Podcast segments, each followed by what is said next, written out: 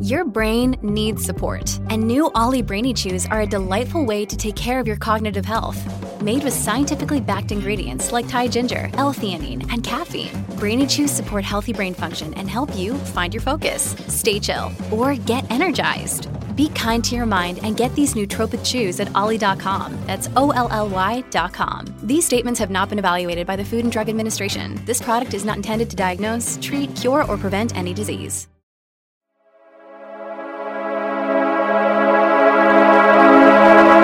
Hey there, SCP fans. My name is Grigori Karpin, and this is Simply Creative People, the show about SCP creatives, be they authors, artists, or offsite content creators like YouTube and TikTok. We're focused on bridging the gap between various fans and serving as an introduction to different concepts and stories on the wiki.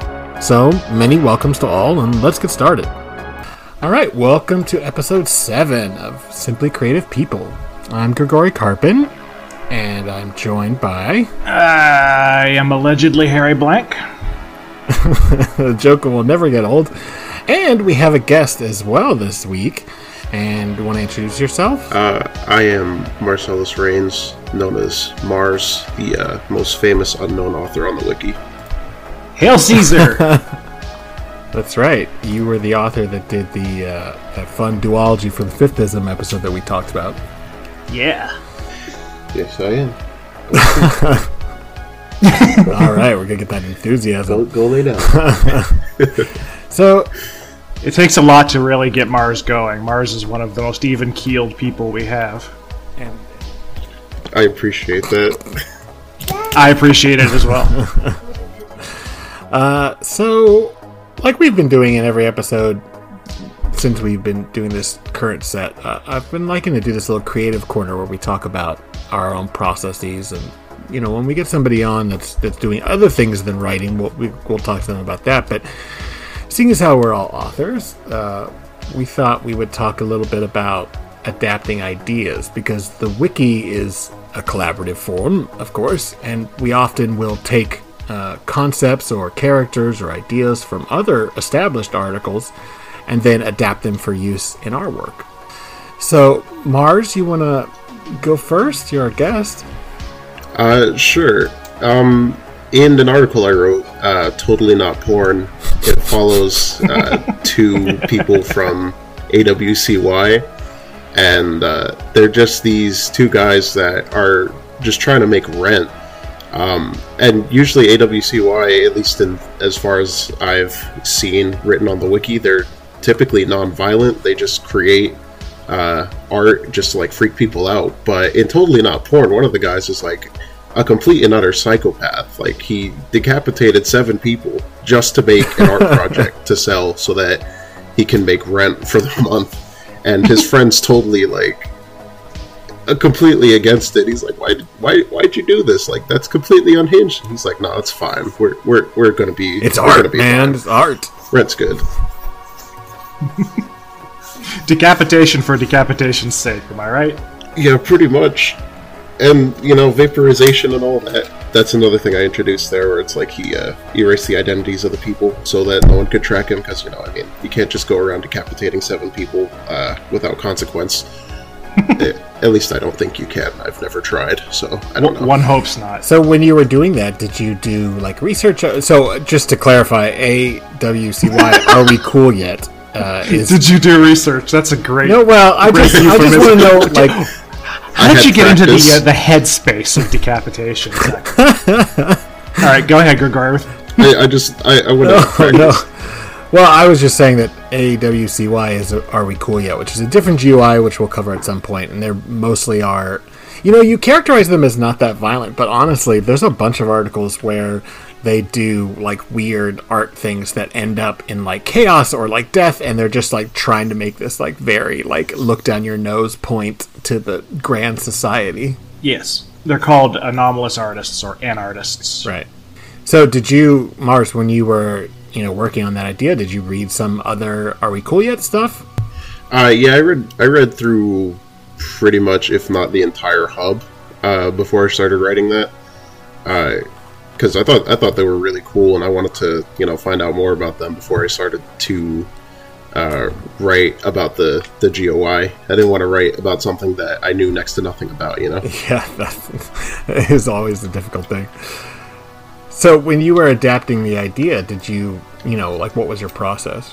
When I was writing that particular article, in addition to reading like the AWCY stuff, I also was reading a um, uh, I, I forget what it was. I forget what it was. I was reading some other kind of book uh, that was just talking about this like off the rails uh, kind of like art interpretation and everything. Um, so when I was adapting that into the totally not porn article, I I decided that I also wanted to go off the rails with the anartists and uh, just make them as different as I could to uh, everything else that I had read up to that point, uh, which included a lot of like ultra violence and decapitation. well, I mean, yeah, I mean that's certainly not the first thing I imagine when it comes to art. Yeah, well, it's a that's it's, it's a sensible thing to do though. Is if you look and see what's there, one of the best ways to make an addition is to write something that is definitely not already there. Yeah, absolutely. I mean, especially with the the way that the wiki works and how many things have already been covered. Uh, it is funny how often people feel. I feel like when I talk to new authors, they'll be like, "Oh, every idea has been done," and it's like, mm, not really. What are you looking at? Like, what what is it a GOI? Is it a certain tone or something? Look at what's already been done, and trust me, there's an angle you haven't covered yet, even if yeah. there is a similar anomaly or a similar article at its core you know, what kind of tone could you make? You know, instead of making this about a bunch of stuffy artists, Mars, you made it about like, you know, essentially like somebody looking for an excuse to pay rent by becoming a serial killer. yeah. I've got a fairly obvious one for anybody who, who's read um, some of the stuff that I've done that is not part of my canon. Uh, I, I did some writing during the Canon Renaissance contest for the Resurrection canon. Uh, What's that? The, yeah, what is that? Grigori's never heard of this before. Nope. He's only written a dozen, dozen or so articles in it. Um, it. It's it's a sort of restarting of the old 2008 2010 storyline of the old author avatars trying to uh, work within the foundation as the foundation considers using anomalies for um, aggressive use making a mobile task force of anomalies. And each author generally contributes stories about the various author avatars and the various cool characters that have been established over the early years, and Resurrection brings that back, but also introduces new characters and the stuff that's happened in the intervening decade, and moves the story forward a bit. And the Canon Renaissance contest was supposed to be let's all um, pick up a canon that hasn't been touched fairly recently, and Resurrection hadn't. So we took that, and while we were considering what our plot was going to be, I was sitting here like, what do I like from Series 1 that never came up again? Is there something? And what came up in my mind was SCP 096, which um, the internet has largely misunderstood. Fight me, bro. It's a misunderstanding. Misunderstood to be a story about a scary monster, which it's not. It's a story about how scary it is that one of the doctors hates this monster so much he's willing to cause multiple people to die horribly in a fake containment breach just so the Foundation sees how dangerous this monster is and lets him get rid of it. And that story is written by Dr. Dan, who only wrote 096 and its two supplements, and he uses his author avatar, Dr. Dan, in that story. And then Dr. Dan is supposedly slated for execution for his crime at the end of the story and never gets touched by anything ever again on the wiki, period, for decade, for a decade. and yeah. and I went, I went, you know what? I'm just gonna hijack this dude's author avatar I'm gonna use him as a character. And I, I re I reread the articles several times. I got a sense of the vibe of what he was like, and I went, what if he didn't get killed off? What would he have been doing for the past ten years? And how might we use him to tell more interesting stories going forward? And um, it's gotten to the point where I've used Dr. Dan enough, and other people, including Grigori, have used Dr. Dan enough that he qualified for a tag in our navigation system because he's now a character beyond just 096. And you can just take these little things that other people have written that interest you and, and see whether or not they've actually been extrapolated into anything. And if they haven't, go nuts. And what it's led to is I are now writing a, a Resurrection canon series, mm-hmm. um, which is separate from the existing Resurrection because it's kind of like a a closed group of tale series sort of thing, but we're writing our own whole mythology using these characters because it's it's actually a lot of fun to take stuff that you like that hasn't been taken up and be the person who makes use out of it.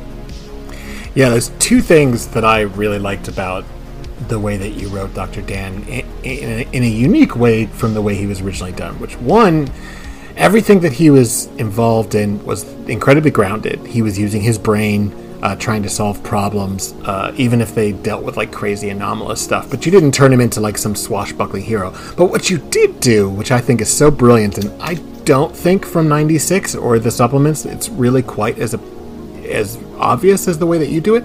You turned him into that classic mad bastard character, the guy who knows better than everybody else in the room, is smarter than everyone else, and is a smartass enough to point it out in funny ways. Yeah, that was just the extrapolation. Was he decided, independently of anybody else other than his research colleague, that this was such a big problem he was willing to get people killed and stage an event just to fix. And I, I extrapolated from that to be, this is a guy who has no doubt that he is the smartest person in the room. And what would it be like ten years later after he'd had to deal with having been wrong about that to uh, to come back to work at the foundation, knowing for a fact that he got people killed, but still wanting to prove he had reasons. So it's a gray area, and that's what's always fun with characters. Yeah, and you know, as you said, I've also because we did this joint thing now uh, written some Dr. Dan. The thing I think I like the most about him is this perfect balance between knowing he's the smartest guy in the room and he can probably think of a, a, a solution to most problems, but also balancing the fact that he is just plagued by the sins of his past you know and i mean he's not going to sit there and like open up and like have a teary heart to heart with somebody but it's always there in the background that he knows he got a baby killed and a family killed and a bunch of soldiers killed just to prove a point. And that's one of the fun things about using these old established characters is playing back on on their history and finding a new spin on it which uh, as we'll probably talk about later with the white ashes is something that mars did as well. Yeah. So for myself also, similarly, uh, though not connected to Resurrection, I have recently taken up a sort of buddy cop comedy, uh, not exactly comedy series, using two uh, fairly established older characters. One being Dr. Clef, who is such a famous uh, SCP character, uh, and quite an overdone one in many ways, in my opinion. Like he's always portrayed sort of Yeah. very cartoonish cartoonishly sexist, cartoonishly ignorant. You know, it, it's surprising that he even has a doctorate. You Oh, know, he's just he seems like such a buffoon in some ways, uh, and always like carrying a shotgun because he likes shooting things. And Karcist Varus, who is the l- sort of central focus of SCP 2075, and he is essentially if you're familiar at all with the Sarkicism, the Karcists are the leaders slash priests slash prophets, uh, and they all have their own unique spin on like incredibly powerful body horror type stuff going on. Varus's specific thing is that he can like sort of infect people to become extensions of himself. They still look like themselves, but he's in control. He's like the ultimate puppet master. The and we had when we did 6500, I used both these characters towards the end to set up Vanguard, which was going to be this whole shift sea change in the way that the Foundation worked. And I thought, what better way to do that than to bring Clef in and make him the butt of some jokes, uh, and then also this Karcist, uh, who's you know, when last we saw him in 2075 he's you know on the loose and is like incredibly dangerous. Well what if i transformed him into this you know fairly statesman like because he's a leader? And somebody on reddit as a joke went you know you should do a buddy cop comedy with clef and varus and the minute someone said that i was like you're right i have to do that uh, and that's turned into this whole series of, of Clef and Varus dealing with dangerous Sarkic stuff that has been left mostly untouched on, on the wiki uh, since they've originally been writing. But the fun thing about both of these characters, the way that I adapted them, was I really tried to keep it true to their core, but then just dialed it back slightly for both of them. Like, Clef is sort of a blustery, sometimes seemingly ignorant thing. You know, I think one of his first lines is responded to by Varus in the first tale uh, by, "Oh, good, the racism starts." because Clef is such like an idiot who just says what's on his head, and he's not really that PC. and Varus, instead of being this arch evil, sort of mysterious dude, is now like a bit more restrained, uh, is very threatening in some ways, but is also like interested in being, you know, a Karcist, a leader, etc. And putting them in these situations in which they are forced to to work together, but then also sort of slightly begrudgingly start enjoying each other's company uh, has been so much fun. Uh, and that you know none of these neither of these characters were mine to begin with and like you said the funnest thing about it is taking established histories uh, which i've re- referenced several times with clef and then you know using that as a as a plot point or as just a thing in a conversation that like adds a little bit of character depth to them It's also an amazing series, just by the way. thank you It is. I I- agree.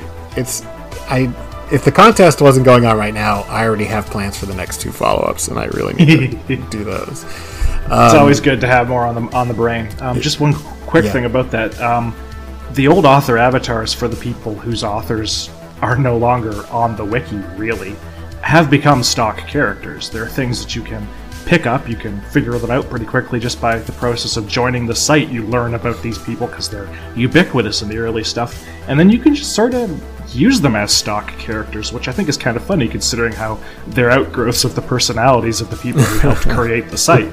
Um, yeah, if you need somebody who's an ignorant jerk and works at the foundation nevertheless, and you don't want anybody questioning it, you can just plug Clef in and they'll go, yeah, okay. Yeah, I mean, what's so funny is I only threw him into Emissary, which is the path of the 6500 that I introduced, we introduced Vanguard through. I only brought him in as a joke to be the like perfect personification of the old fashioned Foundation stuff because this was a story about how they were going to turn a new leaf. And by forcing myself to write him because I can't stand writing characters, um, caricatures specifically. Like I can't stand, you know, I would never be able to write fan fiction about Master Chief. Like I'm not interested in writing that because I would have to like discuss some sort of much more interesting nuance to a character. That's not to say everything I write is deep. It's just I need to make the characters like somewhat more human, somewhat more believable, even if they are at their core still the ridiculous you know racist idiot that that Clef is. Um, and and just by discuss you know working through organic conversations between the two characters and then the situations I put them in, I've actually like started really bonding with this character that I swear I had very little respect for earlier on. Uh, like I think I told you after I wrote the first one, Harry. I think I told you I'm like I think I'm like really enjoy writing Clef, and you were like you you you really got his voice down. I'm surprised. Yeah, it's a thing that happens. It happened to me too. I've used Clef a little bit as well, and it's like, ah, this is kind of fun to write. I can see why Clef did this. yeah, he is actually kind of, like if you and again, like the way that what I always aim for is I, I start off in my head of thinking of the the, the tropey use of Clef in the past. That you know, one famous story is he went and talked to SCP six eight two, was a thing that could kill anything, and they both just kind of stared at each other because that's how dangerous Clef is. And it's just like, God, shut up. But you know, if you take Chuck, that Chuck you- Norris joke. Right, exactly. Uh, you take that and you just like dial it back a little bit and make the people around him think, you know, they think he's just as ridiculous as many of the current authors think that the character is. Then it's Yes. like, then it plays into something interesting. Like, he, oh, you are a dinosaur. Why are you still around? And then you can mess with, you know, different ideas there. And and Resurrection does that as well. They're, Oh, they yeah. acknowledge that. So yeah. Yeah, that's the fun thing about Resurrection. You know, I, I know that like it's been sort of a controversial canon in some ways, and I get why because it's sort of harkening back to like an older age of, of the SCP stuff. But the thing that's most fun about it to me is taking these tropey characters and turning them into like actually fleshed out people. Yeah. Like I through the because I also wrote for Canon Renaissance Resurrection for a different storyline that we then kind of conjoined for our new stuff and we we both used for a little bit Dr. Light, who is a famous, you know, kind of withdrawn researcher type character act- avatar, and I've just grown to like absolutely love her for the same reasons.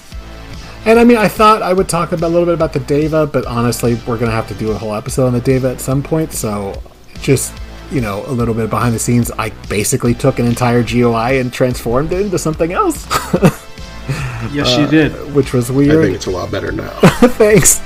Yes. Um, I, I I always loved it. Like I read one four zero uh, pretty early on, and I've always gone. It's like probably the article other than two eight four zero that that I've read the most. Like I just think one four zero has got so much narrative potential to it, and I was working on something with Pedagon, which just came out called In the Carpathians, which was like a creepy pasta dealing with the the Daeva, and I was doing research about the Daeva articles, and I was like, you know, there's no hub there's no central like concept going on here, and each anomaly is sort of a self-contained thing. It would be really cool if somebody did that.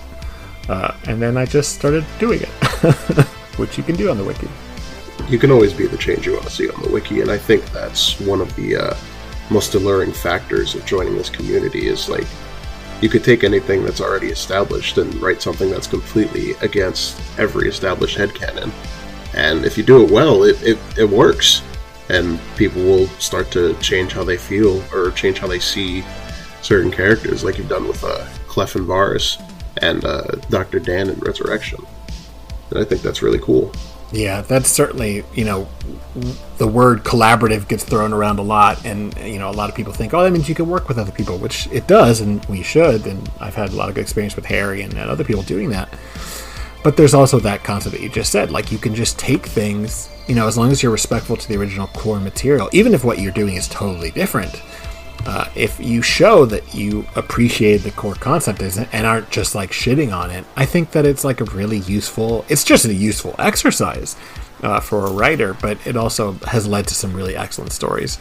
You know, one of my favorite uh, 6000 entries was 6140, which was a complete 180 about the Daeva, and uh, you know, it completely sort of threw sand in the face of the whole concept of, of, but they did it in such a masterful and smart fake out way that it's just i just think it's brilliant well and t- today's subject is actually a really good topic for yeah. this reimagining thing because the broken god has been the subject of what how many 001s and how many kcon entries sure. now yeah more um, than any other single topic Probably. I mean, it's it's. I don't know if it is actually the oldest GOI on the website, but I think it is one of them. I think it probably is actually the oldest. I mean, it dates back to 2008, so right. Yeah, um, that's the start. So yeah, that's what we're talking about today. We're going to talk about the Church of the Broken God, which is this classic, you know, megalith of of uh, lore on the wiki, and, and because of that, it's going to be a wide ranging subject, and we're not going to talk about every single thing. It's impossible, honestly. We'll have to come back and talk about individual stories. But and looking at the outline, it looks as though you still made an attempt to fit every single thing on there. There's there's what two dozen yeah. things on this outline. yeah, Sorry but for dropping like a hundred articles on you. yeah, and that was like half of what Mars gave me, which is funny because like normally I've been really you know reliant on myself looking through a hub, but then also you know reaching out on Twitter and getting suggestions and whatnot. Uh, and basically, I didn't have to do almost any of that because Mars was just like, here's some articles you need to read, and I included most of them well, no, probably about half, but uh, and I included some of my own that I wanted to include, but or not my own personal, but ones that I thought were important. Um, yeah, but yeah, it's. Yeah, I was just like, go ahead. I was, I was just like, here's everything that's important to any degree to get to understand this group of interests. Yeah, it's good stuff. I, you know, I as we brought up last time, GOI formats are not always the most respected, and I think oftentimes I sort of discount them sometimes. Uh, like I want to read Tales and I want to read SCPs. More often than not, I want to read Tales. But here, if you hadn't suggested these GOI formats, I probably would have looked at them. But because you were like, here, you got to hit these, I got a real interesting insight into they're just pure world building as opposed to many other GOI formats. These are all mm-hmm. like holy text. It's really great. And they're a really good format. I like the Maxwellist GOI format a lot. Yeah, a uh, little bit. When you first open it up, I think it's a little bit hard to tell what it is, but yeah, once you just like kind of stare at it for a bit. But before we go into like specific articles, let's talk about some very general stuff. So, the Church of the Broken God is a very old religion. Sometimes, you know, it, it seemed like it goes earlier than ancient Greece. Uh, there's even some relationship to like uh, like all the way back to ancient China. Uh, and basically, it centers around the worship of mechanization and believes that flesh and life to be inherently evil or broken, meaning like organic. Uh, the central to their theology is that their deity has been scattered, dispersed, or otherwise rendered inert, quote unquote, broken God. Uh, that god is referred to in many different ways, uh, from the Broken One to the Broken God to Mekhane to Wan.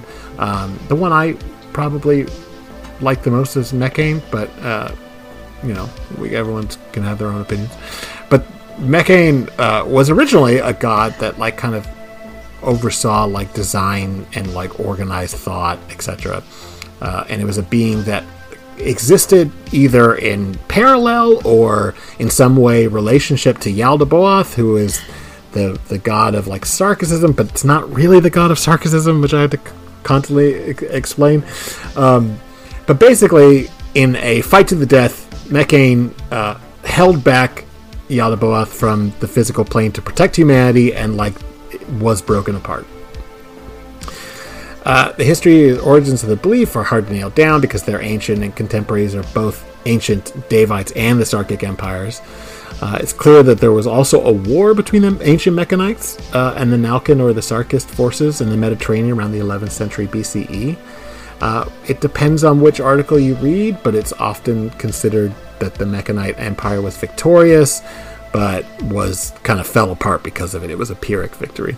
The three the, this religion as opposed to the daevites has existed all the way until today and there's basically three separate sects and i thought we could each take one of them to talk about and then kind of move on from there. So let's see. The the main one the sort of centrist uh, established quote unquote catholic version of of the broken god is called the broken church which has been led by a man called robert bumaro the Hub says it's since 1946, but lots of articles have implied that he's been around for much longer than that.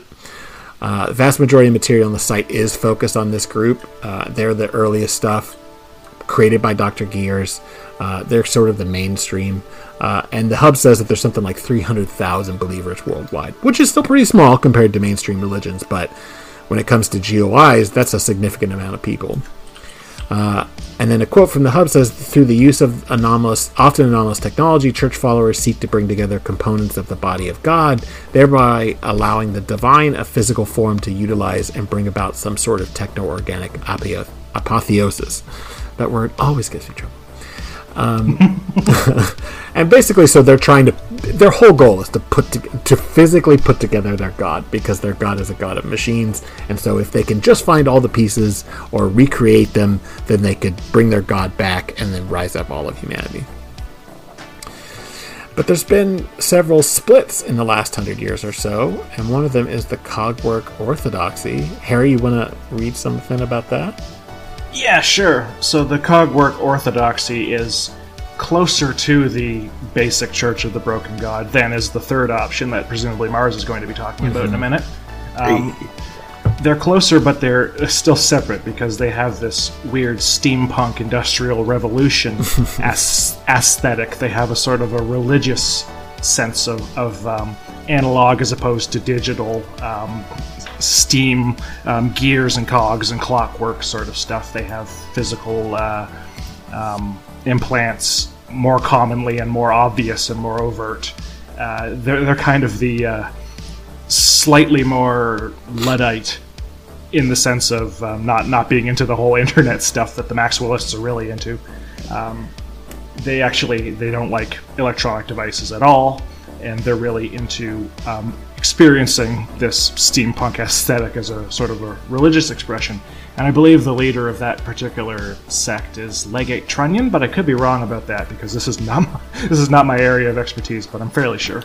Yeah. Uh, no, you had it right. Yeah, so she's like the leader uh, in the articles, but there is implications that there is like a patriarchy, uh, which Right. is an interesting term to choose, obviously written by a dude. Um, that uh, was that is sort of the, the handing down of the orthodox truths. They're the ones that figure out what their holy writ is, uh, and like I mean, I think you almost undersold it because they're so against electronic or digital stuff that they think it's heresy. It's an abomination to use Right. digital technology. Right, right. They're, the three groups don't get along very well, although there is a tale that we're looking at where they, they appear to, but yeah. Yeah. Um, they're highly centralized and regulated by a group of unknown composition. Like I said, they, they're called the patriarchs, and they really focus on this thing called standardization, which is where everything mechanical or human being uh, uh, augmented by the mechanical will reach, you know, a standard level of design quality, uh, whereby the adherents submit to anomalous mechana- me- mechanical enhancement with the stated goal of remaking themselves in the image of their deity. So they're like less focused on rebuilding God, although I'm sure. Uh, if offered the chance, they would certainly take part in it, and, and certainly some articles have them talking about it. But we've we've we've left the I think the one of the more interesting ones for for Mars because Yes. Mars you've written sort of a lot about Maxwellism. So why don't you kind of give your own thoughts on it? Uh, yeah, so the Church of Maxwellism, uh, they represent a more modernized, uh, computer-focused, like electronic-focused version of the uh, the Broken Church. Yeah, they're um one of the ones that I like to write the most about because I think they're honestly the uh, most interesting out of the three. Uh, they don't have a centralized organizing church body.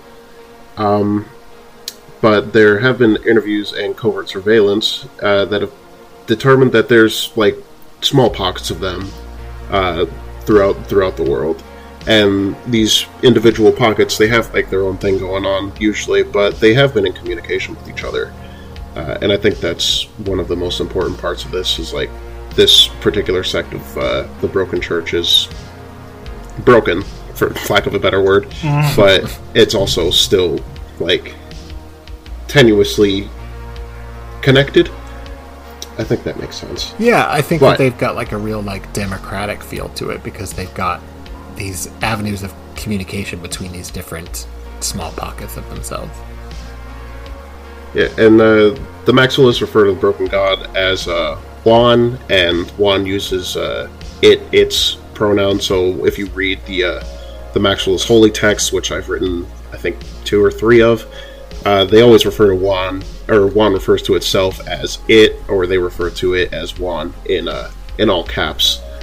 Yeah, and Uh, they also like to connect through these virtual networks where they actually like inject their minds, uh, so such that it's like fucking the Matrix or something. Like they have this thing called the network or the collective where it's almost like a digital city, like Tron or something. Yeah, and where the Cogwork Orthodoxy has uh, standardization, where they try and uh, make their bodies into the what, baby? Dad. Go go sleep.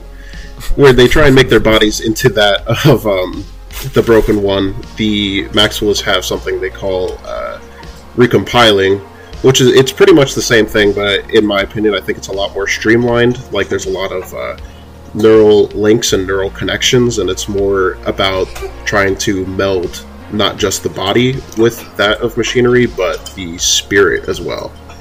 Yeah, At least that's how I interpret it. No, totally. I mean, I think that it's really interesting that they're less focused on rebuilding a physical representation of their god and more interested in like compiling the will of humanity to like make this like in the digital space, which is really like modern in a very interesting like forward-thinking sort of way.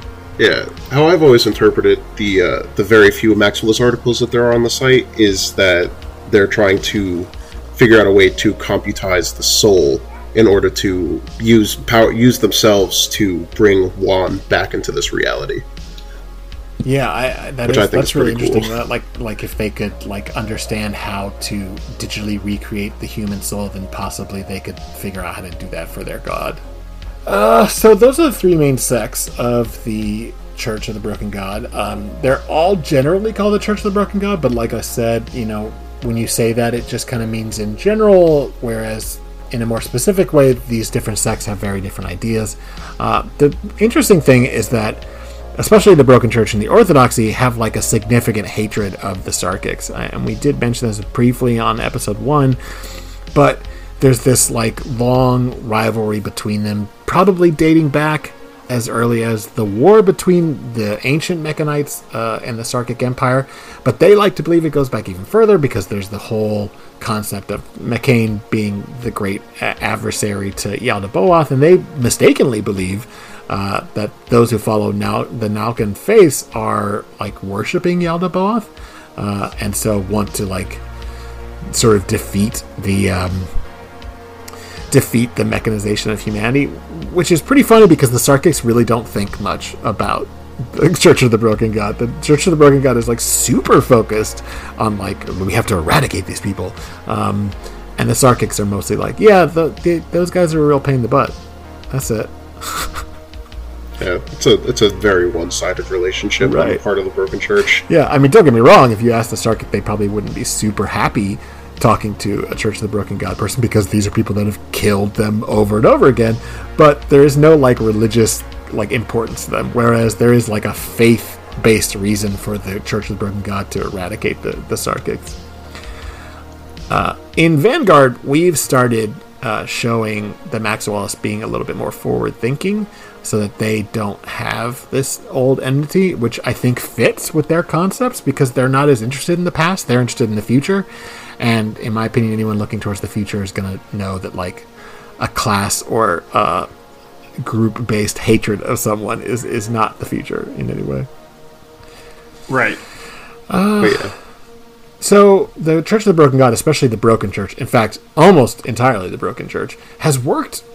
I think it started off as sort of an enemy organization to the Foundation. Uh, a lot of the early articles really do treat them as sort of a threat, and then starting somewhere around Series three, maybe late Series two, they start looking at ways that they can collaborate with the Foundation, finding like group goals. Um, and this happens a bunch of times. It happens in 2217, which we'll talk about later, but it happens in lots of articles where the GOC and the Foundation will come together to work on something that the uh, church is also interested in, uh, and the church will say, "Oh, well, we should work together," uh, which is interesting because it's probably the GOI that the Foundation most frequently finds itself collaborating with. I would think, at least in the Yeah, and that's partially because they're both absolutely petrified by the Sarkic right cults. yeah and and also uh, i think in a lot of ways and, and we very briefly touched on this in the first ar- first episode with jackie was here was that i think if you look at the church of the broken god you might be a little horrified that somebody replaced you know their lungs with a brass organ or something but you could sort of understand the augmentation through technology we, we already do that in so many ways. Um, but you look at something like the Sarkics, where they are augmenting themselves through themselves by transforming the body in horror in like what to us looks very scary, uh, and I think it's just a gut reaction in a lot of ways. I mean, they they see the other in, in, in them, whereas the the Church of the Broken God, they might be weird, they might do things that the Foundation wouldn't do themselves, but they're not above augmenting their soldiers with cybernetics if they can as well. I would also like to point out that there's like significant influence from the Church of the Broken God on like the terminology that the GOC and the Foundation uses because the church has been around for so long. Like their slur for the Nalkin people, which is Sarkic, uh, became the official word uh, for these these groups. Uh, and, and, and there are a bunch of other examples as well, where like the Mekhanite Empire and the technologies that were derived from it, like have been absorbed into like the GOC and the Foundation and sort of mainstream uh, veil, quote unquote, containment organizations, which is interesting because I, I can't think of another GOI that is shown with such like reverence and also uh, collaboration with the Foundation. yeah, they're Yeah. very involved in a lot of uh, background elements. I think, uh, especially with the Foundation and the GOC.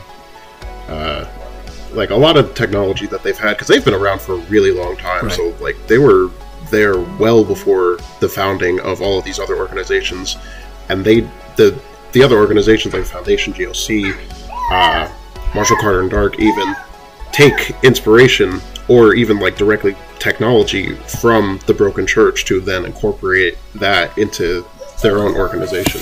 Right. Yeah, and I, I think that's it, what's interesting about it is how that has like a significant influence on maybe not the way that these like the GOC and the Foundation operates, but like the thought process, and it's like a much more acceptable option to accept help or to offer help to the Church of the Broken God than it would be to almost any other group of interest. Um, I think it's kind of funny because out of all of those early GOIs, they might be the one that has the that, that might be the only one that doesn't have a dork age that has to be overcome. Yeah. Where they've got the early version of this GOI where they were an embarrassing, just only sets off bombs GOI, or these guys who were an embarrassing, are only dickheads GOI. the Broken Church stuff is readable pretty much all the way throughout. There is no irritating period of, of silliness. Yeah, and I'm, you got to wonder how much of that had to do with the fact that it was the you know sort of personal project of Dr. Gears, who has always been you know Yes. is less involved now, but we, we both know him um, and is still involved to this day, which is crazy. Like that's you know 13, 14 years, even if it's on and off involvement in the the, the foundation or involvement in the wiki, um, and you know has always been a well respected member. Um, you can hear, you know, if you go into the community, you'll hear all sorts of like interesting stories about lots of the older authors. But I don't think anyone ever talks about Gears or talks to Gears with anything but like reverence. Yeah, I've never heard anybody who just doesn't like Gears because I'm. I'm I, he's Yeah, I've just never heard that either. Yeah, I It's mean, like and universally loved. yeah, and from talking to He's the, him, he's, the, he's the author. He's the only author whose birthday is a holiday on the right, website. Okay. yeah, for his birthday every year, we oftentimes will do these little creepy pasta articles uh, and conjoin them into like one big article. Um, but yeah, so I wonder how much of that, like, you know, people were, you know, already respectful of the author and so wanted to uh, contribute in an interesting way. And it, it's got like the deepest stuff on the wiki because it's been around since basically the beginning and just continued to evolve over all that time. Now, I'm not sure when it started, but at some point somebody started adding to the lore that there was an ancient Chinese uh, group called the Jia Dynasty. Um, XIA, which is pronounced Jia.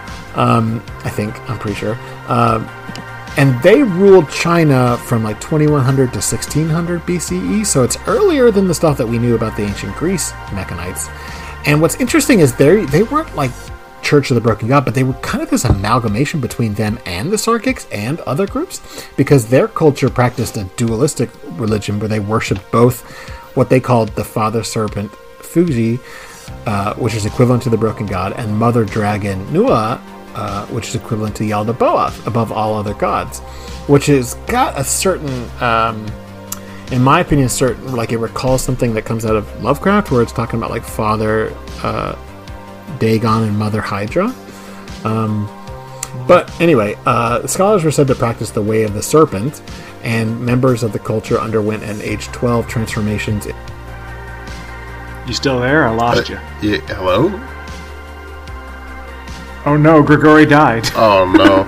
well, I, guess it's just you and me now. Oh wow, I have to pretend that I know what I'm doing? No, no way. No, we Oh, have to God. resurrect him. I have to pretend Grigori, like I'm a competent Grigori.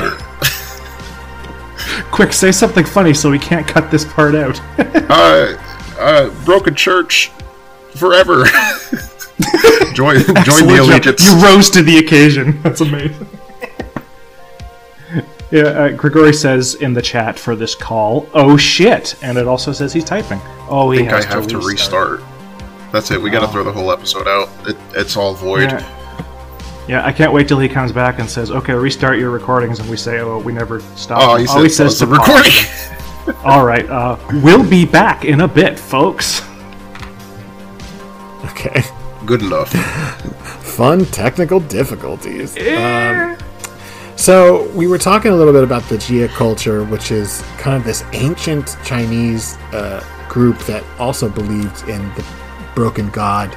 Uh, and they were significantly more advanced than other civilizations of their time, having developed structures similar to computing devices, but this is like 4,000 years ago. Up to and including artificial intelligence, as well as a writing system more developed in the future Shang dynasty, and even reality warping devices. They were company, accomplished blacksmiths, particularly of bronze and beli- beryllium bron- bronze, which is this thing on the site that is like beryllium bronze has like certain occult properties. Yeah. It- it- I don't even know where that started. I but think it, it is probably so came from. It probably came from what is it? 073 Cain because it's got that addendum Oh. that just says beryllium bronze like 73 times in a row because it was written in 2008 and there was no quality control. And Yeah, now it's just probably right. ingrained in the site.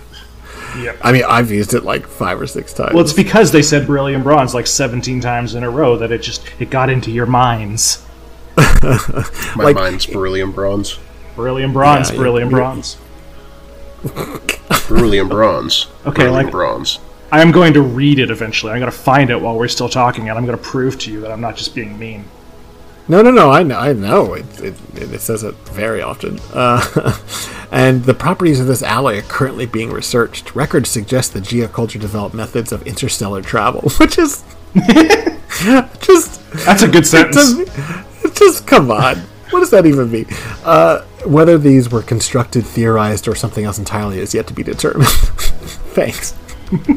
like that's just like there's like a level of like verisimilitude that I'm just like, oh, we've just crossed over. Oh, really? Like these ancient Chinese people were like traveling to the stars? Really? Okay. Yep. we we can't even do interstellar travel, but they could. Yep. That's what you get for having the world's oldest country. That's well, fair enough. So we uh, Mars suggested a bunch of articles as we talked about earlier, uh, and I thought we would talk a little bit about the GOI formats first, and only three of them, but because they are these like wonderful examples of a poetry and b like these interesting um, world building because they're all like holy writ the first one that we're going to talk about is The Broken Mind, which was by Hammer Maiden, who's another legendary author who's done a bunch of stuff, and we've chatted with a bunch of ourselves. Absolutely. Uh, is She's really cool. yes, she is. Uh, she wrote SCP 2000 amongst other very important ones, but that's probably the biggest one that she wrote. yeah, she's the mind behind the character of Thaddeus Yank, the director of Right. temporal anomalies, or the or is it the temporal anomalies department? Because I never remember which department's which, because there are two of them. That's that's true. I think it's TAD. Anyway, I think you're right. And from the author's note, uh, Hammerman says this is a document from Mainline Broken Church. Is one of the last chapters of the Book of Pieces, a chronicle of the first gathering of all the pieces of the Broken God, which is feel- is really fun. Like just in that sentence, is telling us, oh well, this has happened more than once. Then, yeah, um, and I think that this is, at least from what Hammerman said and from my research, this was the first attempt to write actual scripture from the Broken Church. And I think it's it's really short. All these are really short, so we're not going to do a big deep dive into any of them. But I thought for each one we could read like little snippets. And this one, one of one of the stanzas uh, reads as thus: "The design is not that of the mind, but of a much simpler truth, which man in his small wisdom can attain. This design will beget yet another, and yet another, and it faithfully executed two more after their kind, until at last the final volume will be understood, and the mind shall be restored." Amen. which is just like just good. Like it just reads like biblical stuff. And then uh, by our friend and and and often collaborator Ip, uh, we have this. is- Wait, his name's Ip? I always thought it was just IHP. Yeah, yeah, me too, and Grigori too, and everybody except for Green Wolf apparently. yeah. Green Wolf got it. First time. that just proves to me, Mars, you didn't listen to the last episode. God. Oh my goodness. Don't call me out like this. please. Oh, GW is gonna come for you now. oh lord. yeah, so we had. I mean, I had been chatting with him since you know 2020. Um, Harry as well, like all the time. Mostly because we both like admired him and then became friends with him. Uh, but it was all text, you know, uh, mostly on Discord. And uh, then we ended up in a voice call like eight months ago, something like that. Um, and, and he was like, "Well, actually, it's Ip." And it's like, "What?" Like he reacted the way you reacted, Mars, when when we, we said so IHP, and he went IHP. he just he was just shocked, and we were like, He's like, "Why?" He's like, "Why would it be IHP?" Well, I, I mean, What I else don't would know. it It's be? not. Is it a word? I What mean, I mean, come on. It used to be IHPKMN, which stood for I hate Pokemon. Okay, oh my god. it's not our fault that it still reads like an acronym.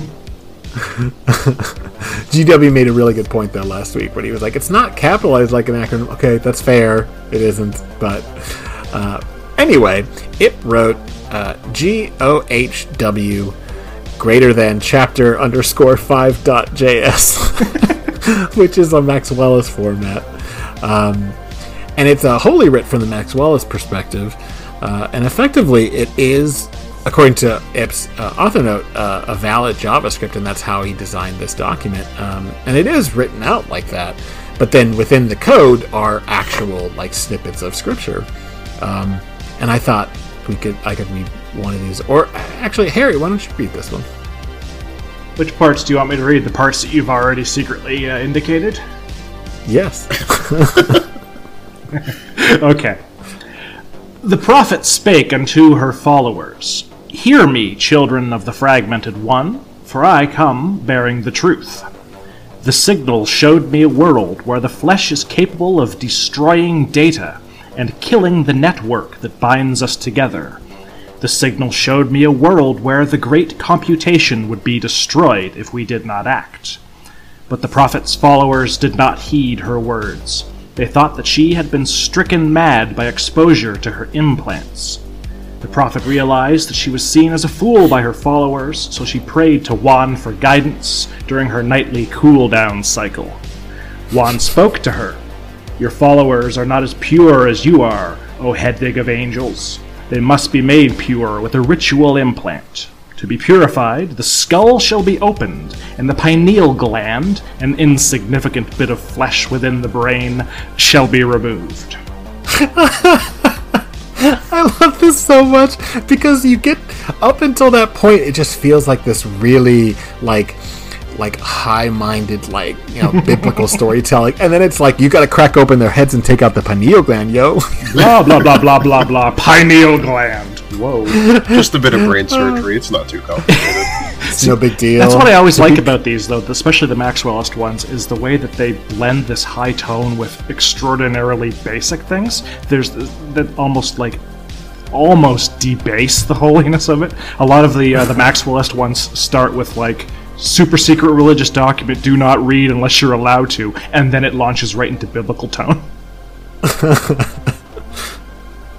and then we have another maxwellist format which is actually written by you mars oh wow, surprising. so i thought i'll read a little bit of it and then i would just like to kind of hear your thoughts talking about it Um, Yeah. so it's wan capital w-a-n-s underscore image dot ping which um, is another holy writ and uh, so if you look directly into the face of god you will see nothing but his wrath. You'll be blind stripped of the sacred right to the standardized. Resist the temptation and become standardized. So talk a little bit about this article because we have you here. Okay, so when I was first writing this, this was after I read the other two GOI formats. Um, and I come from a Seventh day Adventist background, uh, so I wanted to try and incorporate that into uh, this Holy Writ. And, you know, I, I'm pretty sure there's a couple stories in the Bible where people have tried to, like, look at God and become blind.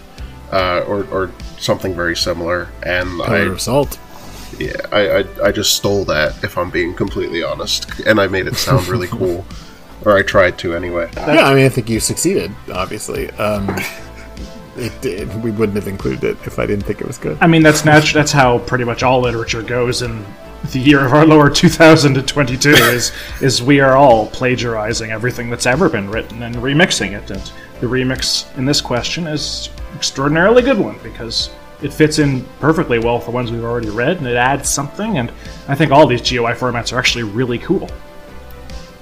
Yeah, and like I said before, I mean, I think they're really effective world building because they are not in any way, shape, or form exposition. They all read like in-universe documents, but they are very readable, and like I said, they're they're kind of like poetry. And, but they say a lot about these individual groups and their belief structures. Okay, and like you mentioned, and uh, you know, I threw in some of your notes that you included to me that like they are kind of visually, uh, the Broken Church and the Maxwellist formats are very similar. Um, although the Maxwell's ones can be interpreted as reading code off a screen, which is very interesting in world. Uh, the Orthodoxy formats, which we didn't cover, one of them is like incredibly biblical. It reads like the King James version. It, it's very cool. You know, I think we have a pretty good idea of, of the different holy writs. I'm always a little more focused on the tales because I like prose. Um, Tales Let's were see. wonderful yeah, prose. and and I mean, severely underread on the wiki. Yep. Yeah. You know, and and I think you know, and not just speaking to the fact that all three of us have spent a lot of time writing tales, I also think that like even in the classic sense, some of the most incredible world building stuff is out of the prose that's been putting in there, not on the SCPs themselves. Like as much as people want to argue, in my opinion, almost every single 001 is essentially a tale. It's much more focused on prose, even when they're constrained by the SCP formatting. Yep. And so we're going to cover uh, a few of them because uh, there's a lot, like a nice range of different stuff. Because, like we said earlier, there's uh, a lot of different tones and, and development of this GOI. And this is document document C88IL by Dr. Gears. Oh man, you know, because I work on the staff team that we catalog uh, the tales and, and, we try to figure out how they all fit together, uh, called the collections team. Um, I can tell you, this is how almost all the old tales are named. My God, I hate it. Oh, okay. okay I'm gonna I'm gonna link you my favorite tale. It's called uh, "Intercepted File from Anderson Systems," or it's called Document C88IL. oh, what a wonderful non-indicative name that is. Thank you very much. So that's I love the content of this tale, but I am so glad we don't call things this anymore. Yeah, I, I think it probably was like a creature of necessity because early on the site was really obsessed with like being on its surface an actual representation of the foundation. Yeah. Uh, like back in the day like if you wrote an author page it was supposed to be in character. Yeah and I think as more and more people started writing tales, it just became very clear that like, A, we'll never find them if they're all labeled like this, and B, like no one will know what the hell it's about. the yeah. more people that are involved, the more you're going to have to actually communicate something with the title. Yeah, it was the verisimilitude thing. It was like make it look like it's a document from somebody's database, and right. that rapidly ballooned out of control. So luckily, we do not have 4,500 things with document titles like that. Thank goodness. Yes. I'm sure it was a good idea at the time. I'm sure it yeah. was. Yeah, I mean, I, I, can imagine what it was like in 08, 09, uh, and, you know, for a couple years after that, probably all the way through Series 2, when it, you know, was still a very small community with very few writers. Everybody knew each other.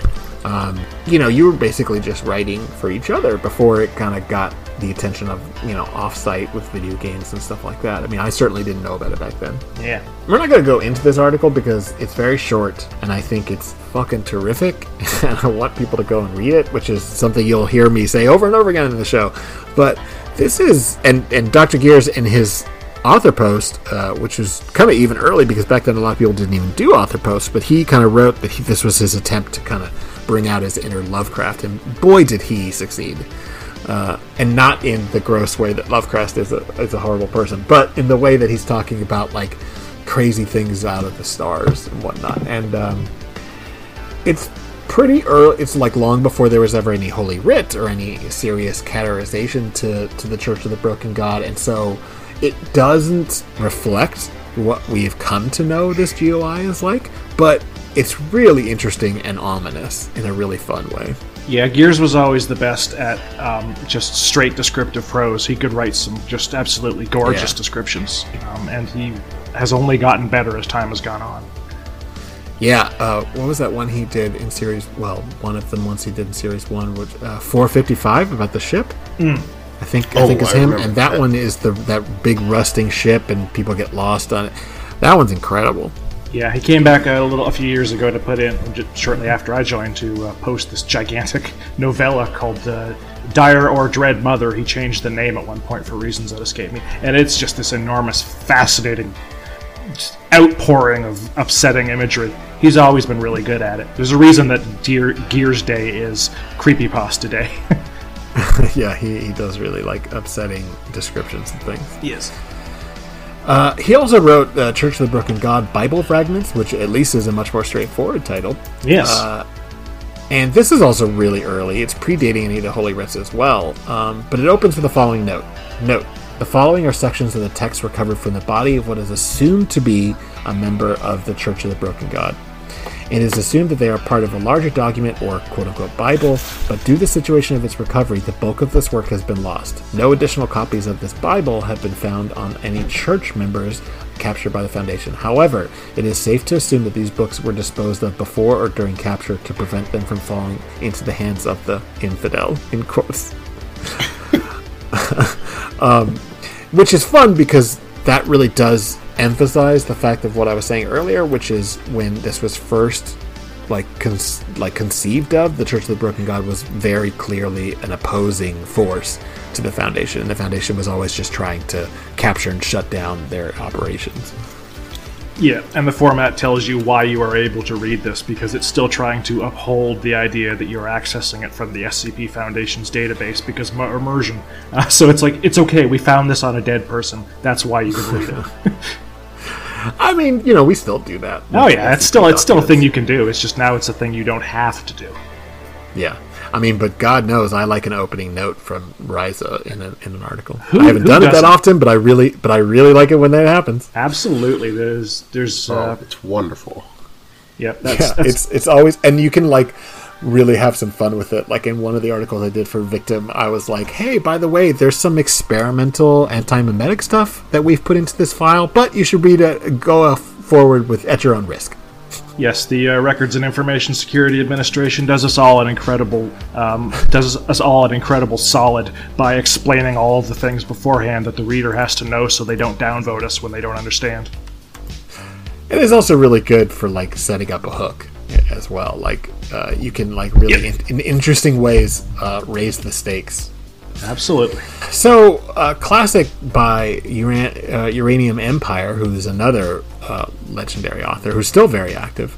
Uh, and this one is as much about Sarkicism as it is the Mekhanites, and it's called, appropriately enough, Nadox and the Mekhanite. And Nadox is uh, one of the disciples of the Grand Karcist Ion.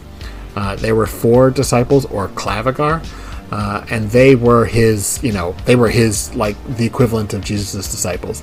Only when Ion disappeared, Nadox and the other Klavigar did not, and so they kind of continued on their way.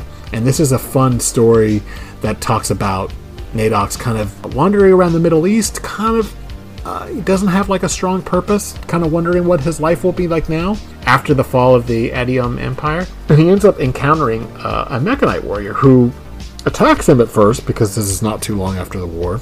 And Nadox like could have killed him, like easily overpowers him, but leaves him alive. And the Mekhanite just like starts following him, and then they like start chatting, which is the most fun twist of that article, in my opinion, is that you think that this is going to be some knockdown, drag out fight, and at first it is, and then it very quickly becomes this like meeting of the minds between two people who have been, you know, raised to hate each other, and instead kind of find this new purpose uh, moving forward. It's have- definitely one of, uh, if not my favorite tale on the wiki, uh, solely because of what it does with the, the characters of, of Nadox and the Mekhanite. I really like how they were both like characterized as like actual people instead of just plot devices. Um, for one, and how they both come from like two different sides of uh, two or two opposing ideologies, and then they just sort of come to like an understanding, and they can like tolerate each other, and they just start wandering wandering around and picking up people as they uh, progress through the desert sands. Yeah, uh, I always thought that there was a lot of really incredible story potential with the way that it ends. And I know Cerastes, who's a different author, did write a follow up, but Uranium Empire never did, I don't think. And and that can be a great ending to a story if you wonder at the end of a story, like, oh my god, what happens next? Sometimes that can be a really productive way to end a story. But the way that this ends, it really is focused on the future and how these two wildly different belief systems could potentially find some middle ground, which is like just so fucking hopeful, uh, and I- it has had a strong influence on the way that I look at Sarkics in, in general, in my opinion. And uh, it is part of the Sarkicism focused in Memoria Adytum canon, is it not?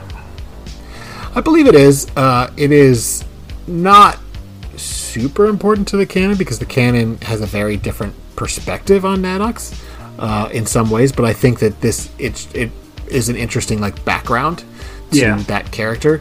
Uh, In Memoriam Adytum, which is a, a canon which I've written for three times, uh, is a much it's it's a bleak story uh, Yep. about about the return of Ion and the sort of gathering up of all the the various diaspora Nalkan peoples, both Proto and, and Neo, and and realizing that there's actually been sort of a grand plan going on in the background for for two thousand years, and this is the time where the Foundation finally starts taking them seriously, and slightly too late because these people have been hiding in the shadows, doing a lot of fairly heinous things, and so I really enjoy writing for it, but it does have a much darker perspective on the stuff that I love um, in a lot of ways, which is why I've tried to go in a different direction with the Vanguard stuff. Yeah. But yeah, uh, In Memoriam Adytum is amazing. Just recently, there was a new piece of art that was added to the hub, which is by Niram, who is one of the best ar- artists in our community. I mean, in a in a sea of good artists, Niram stuff is just incredible looking. Yeah, Niram's art is fantastic. Also, on the It's- topic of in memoria adytum, though, um, one of Doctor one of Doctor Gears' most long-lasting and probably Gears' worst article, which has been up for a rewrite uh, since we were all small children, was just rewritten by Malice Graves as part of In Memoria Adytum. So we're bringing all right. all, all this together. Yeah, SCP yeah, SCP two thirty eight, which was possibly yeah, it was not very good, and, and it was up for a rewrite for like three years. And I just read it uh, before we started recording, and I really like it. But I'm biased. Malice is a friend. Um, but yeah, I, and I really like the Memoriam Adytum stuff, or I wouldn't have written three separate articles for it. Anyway, you're turning this into a stealth Sarkicism episode, so moving on. Everything is stealth Sarkicism. No, all right. Unbelievable. as, a, as a broken church stan, I'm greatly offended. Well, you know, I, I don't think much of you uh, the same way they don't think much of the Broken Church. Anyway, I'm just That's alright. We can't all be perfect, it's fine. So a while back, just total tangent, but a while back, uh, Mars and I decided that we would just hate each other publicly. Uh, there's no truth to it. We like each other a lot. We constantly chat, but like on Twitter and other places, we just like openly insult each other, which I think is so funny. it's like we're wrestlers, and I'm obviously the heel because that's cooler. Um, you can be the hero or whatever the face. I'm excited No, to see sorry. which one of you didn't know it was a joke. Uh, both of us knew it was a joke. Are you sure? I'm not, I'm mean- not so sure. Oh, well, I always thought it was funny, so that's what's important. When I make a joke, as long as I think it's funny, then my goal has been accomplished. Oh, okay. Well, I mean, no one else in the room is laughing, so, I mean, it's fair. Currently, no one's telling a joke. And that's why this is a great podcast, folks. Nobody's telling a joke and everybody's mad. That's right, we're all just very angry all the time. Uh, so, there was a brief article that was recommended by someone on Twitter uh, called Sunday Service by Sabitsuki. Sabitsuki? And it's kind of a really interesting tale about, like, the indoctrination that goes on in, like, organized religions. It gets pretty bleak, uh, it's, uh, but it is really interesting kind of discussion of how it is to grow up in, you know, like an anomalous cult. Yeah, it's a and I good one. think it was it, it's definitely worth shouting out though be warned it is fairly bleak um let's see so mars you suggested we read the heresy of Disem- disassembly by Ihp so you want to talk a little bit about that Uh, yeah, so in Heresy of Disassembly, we got the three sort of leaders of all three sects. You got um, uh, Bobby Bumaro, uh, Trunnion, and Hedwig. And they're all just sort of coming together, and then you got obviously uh, Hedwig and Trunnion going at each other's throats because they very clearly hate each other. Uh, because you know, Hed or uh, from the Cogwork Orthodoxy, and Hedwig's from the Maxwellists. One represents the future, one represents the uh, you know stick to your ways kind of in the past uh, steampunk aesthetic. So they really don't like each other.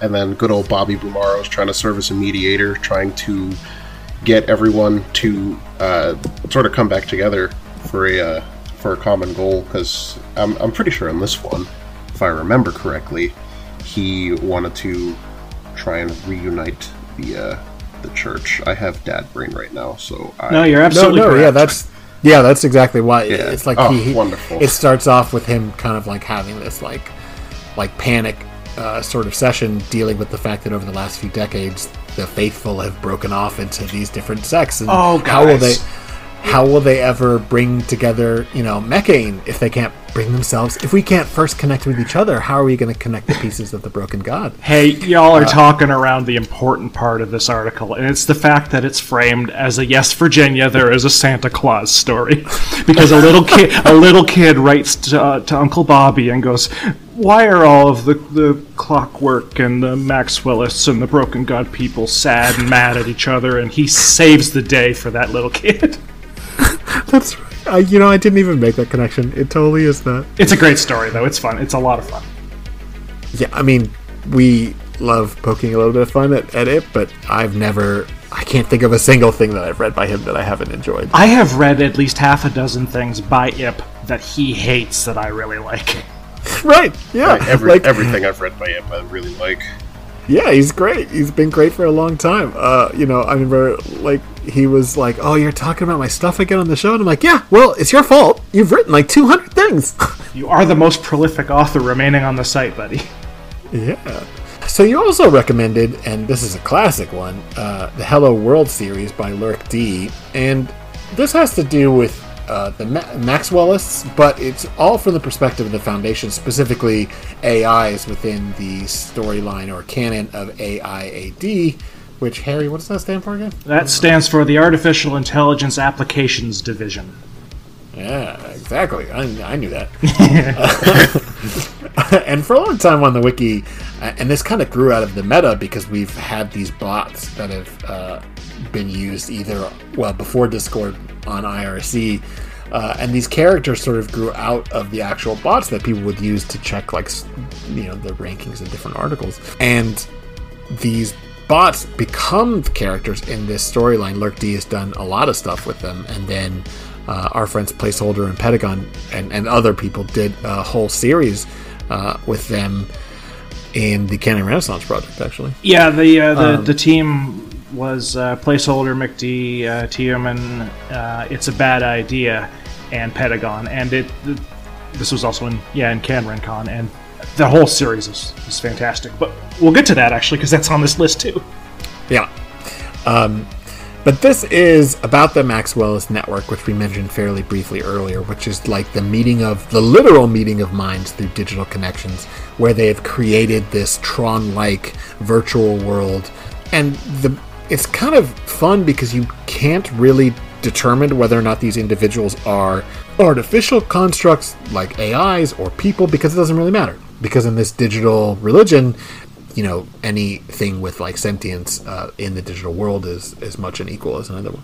Uh, it does a good job of kind of exploring the concept of this. I, I, I in the notes say it's like a Maxwell's Nirvana, but the idea is is that this is where they're going to do the compiling.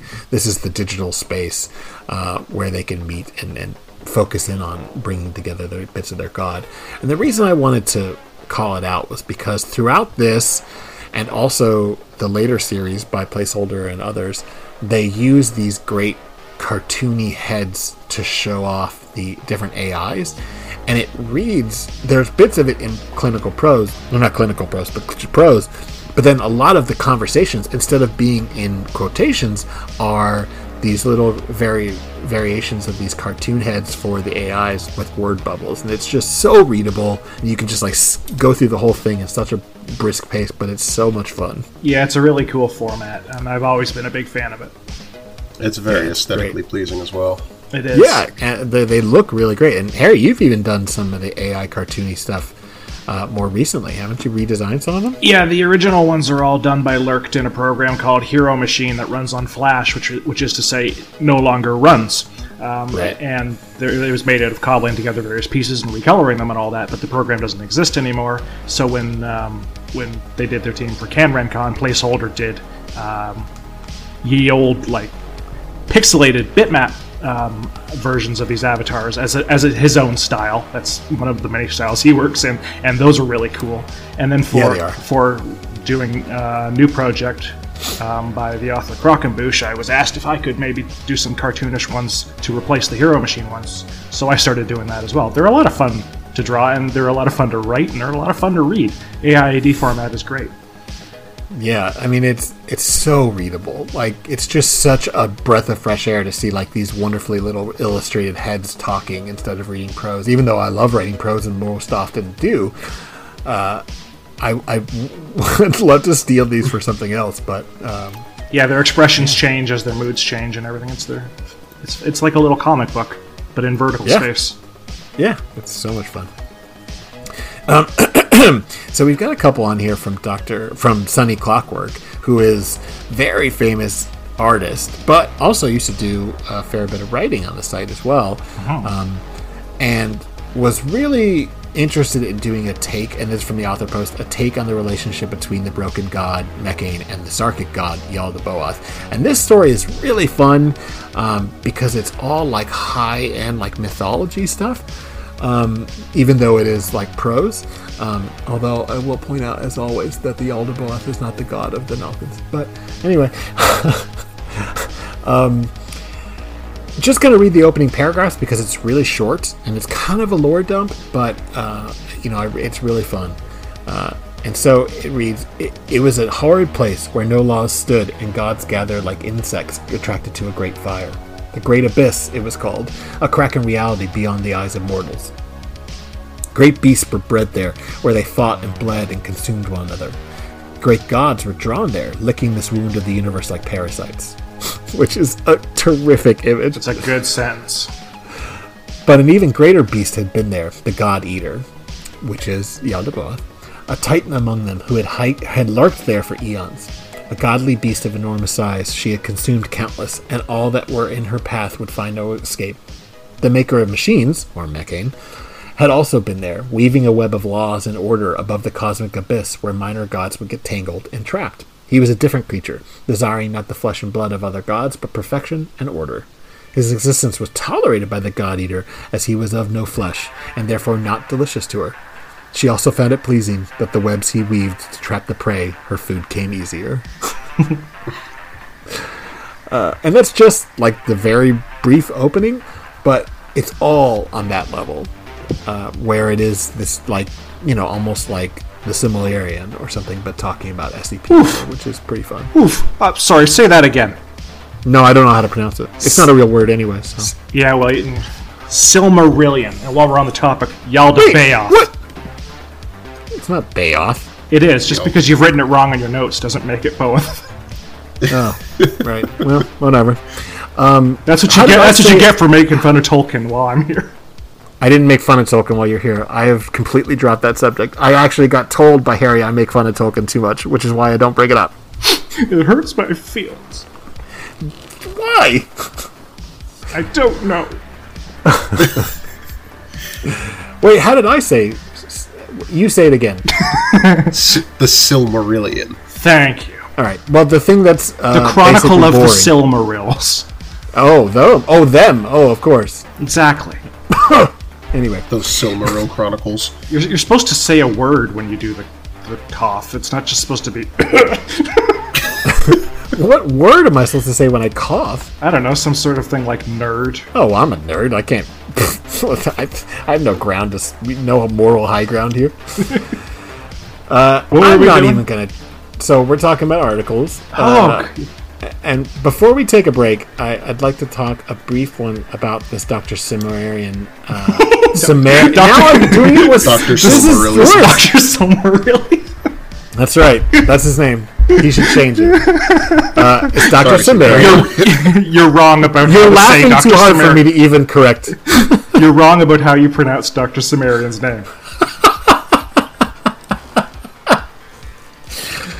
Uh, well, oh well. Anyway, I'm not even going to try and read this because it's written in binary code, which is really fun, but it means that it's hard to read out loud. So it's binary code, but translates to unbroken. And it was a gift for Ihp for the Holiday Exchange, I think in 2018.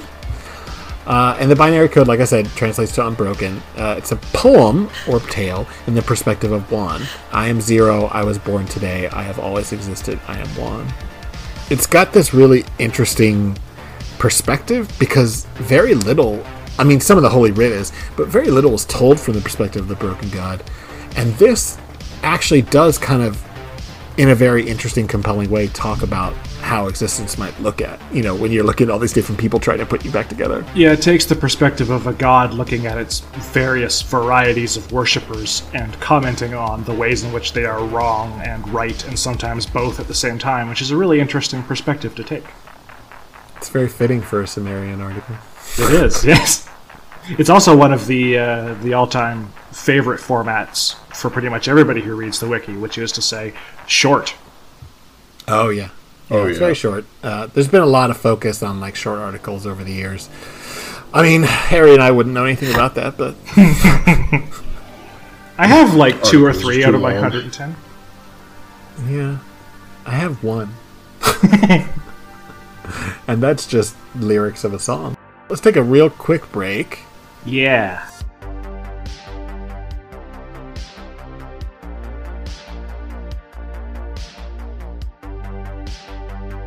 Back from break, and before we switch to SCPs, there's one more tale to talk about, which is Sunny Clockwork's About the Serpent.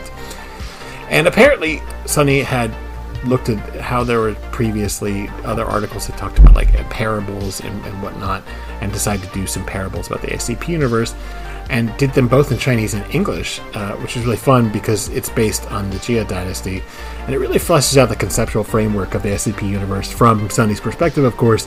Talking about Mecha and Yalda Be, Be, how what did I how why have I said this wrong this whole time? Yalda Be, Bayoth? Yeah, the A comes before the O.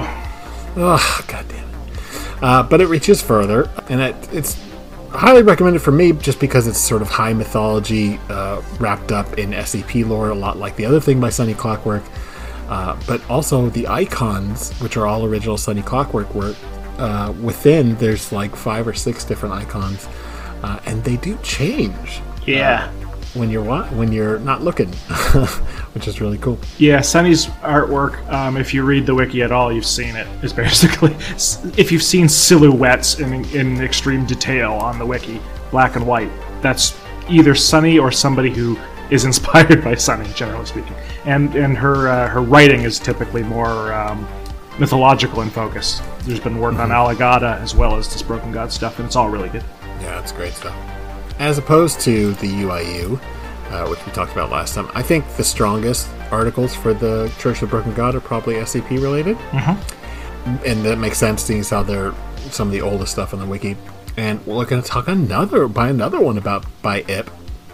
And this one is a really famous one. Yeah. Uh, which is SCP 2217, the Hammer and the Anvil. Or it's just Hammer and Anvil, sorry. Yeah, this one's not And- favoritism. You can't really talk about Broken God without this one. Yeah. And it's not favoritism anyway. He literally is just super prolific. He's everywhere you look. Yep. And what's interesting about this, and I've talked to Metaphysician about this, this is sort of a shadow origin for Sarkicism.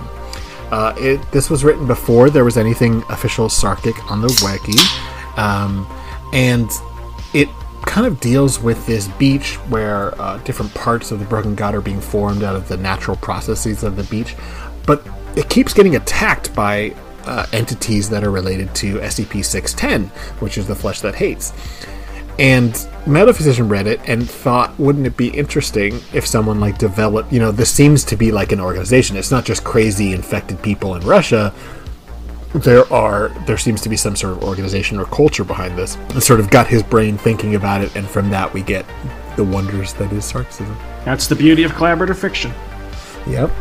Yeah, because originally also- these are just 610 instances, and uh, as, Right. as as Nico Chris, when asked about Sarkicism, famously responded, um, "What the fuck is a sarkic?"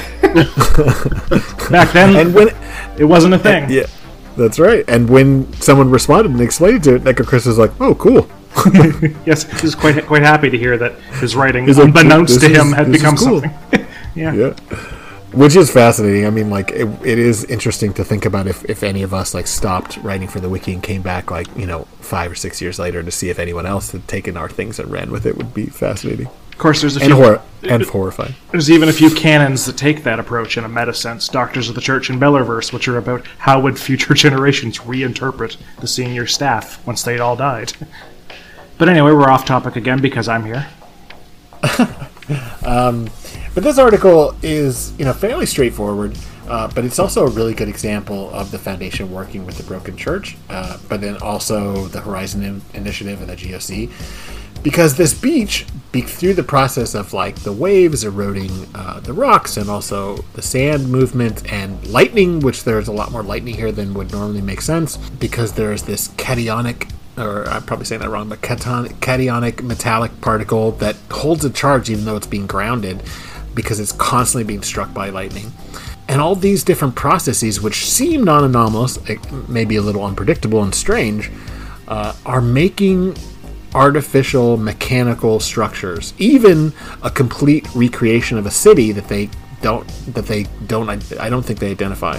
And it's like to scale in this cave. There's like like actual miniature city, or not miniature, but uh, like a, city model. within a cave. Yeah, yeah. The uh, the beach is being hit by lightning and waves, and it's creating objects. Yeah, and and it slowly becomes clear because the Church of the Broken God, along with uh, the Maxwellists, and the Orthodoxy, all of them working together, which is interesting because I don't know if the uh, heresy of disassembly, uh, you know, factored into this or not. But yet again, Ihp is talking about the three people, the three groups working together for one common goal. Uh, start attacking the beach to try and take it back from the Foundation. And it sort of kind of goes back and forth until like waves of mutated, horrible 610 creatures start attacking and destroying it. Uh, and it's pretty much made clear by the church members who start helping the foundation uh, that if we don't let the beach's processes work without the interference, uh, then like the whole world's gonna end. You know, the god needs to be reborn, etc., etc. Mm-hmm.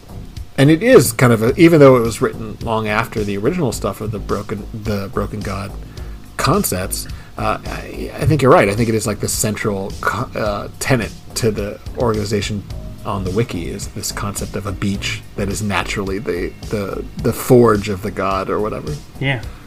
Yeah, it's kind of really like good. without this, you don't really have, uh, or you can't really have everything else.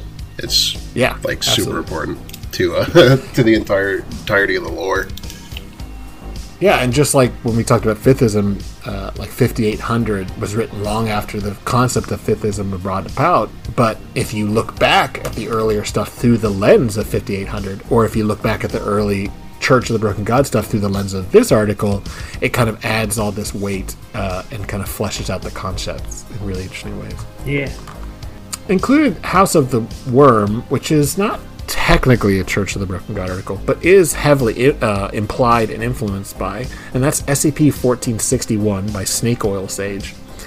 Uh, and, you know, basically, it's got to kind of feel like a Resident Evil or uh, Silent Hill, where it's this creepy old mansion that was transported in another dimension because of weird, you know, uh, occult practices. He's this horrible rich old dude who is trying to defeat the worm, quote unquote, which is this eldritch horror.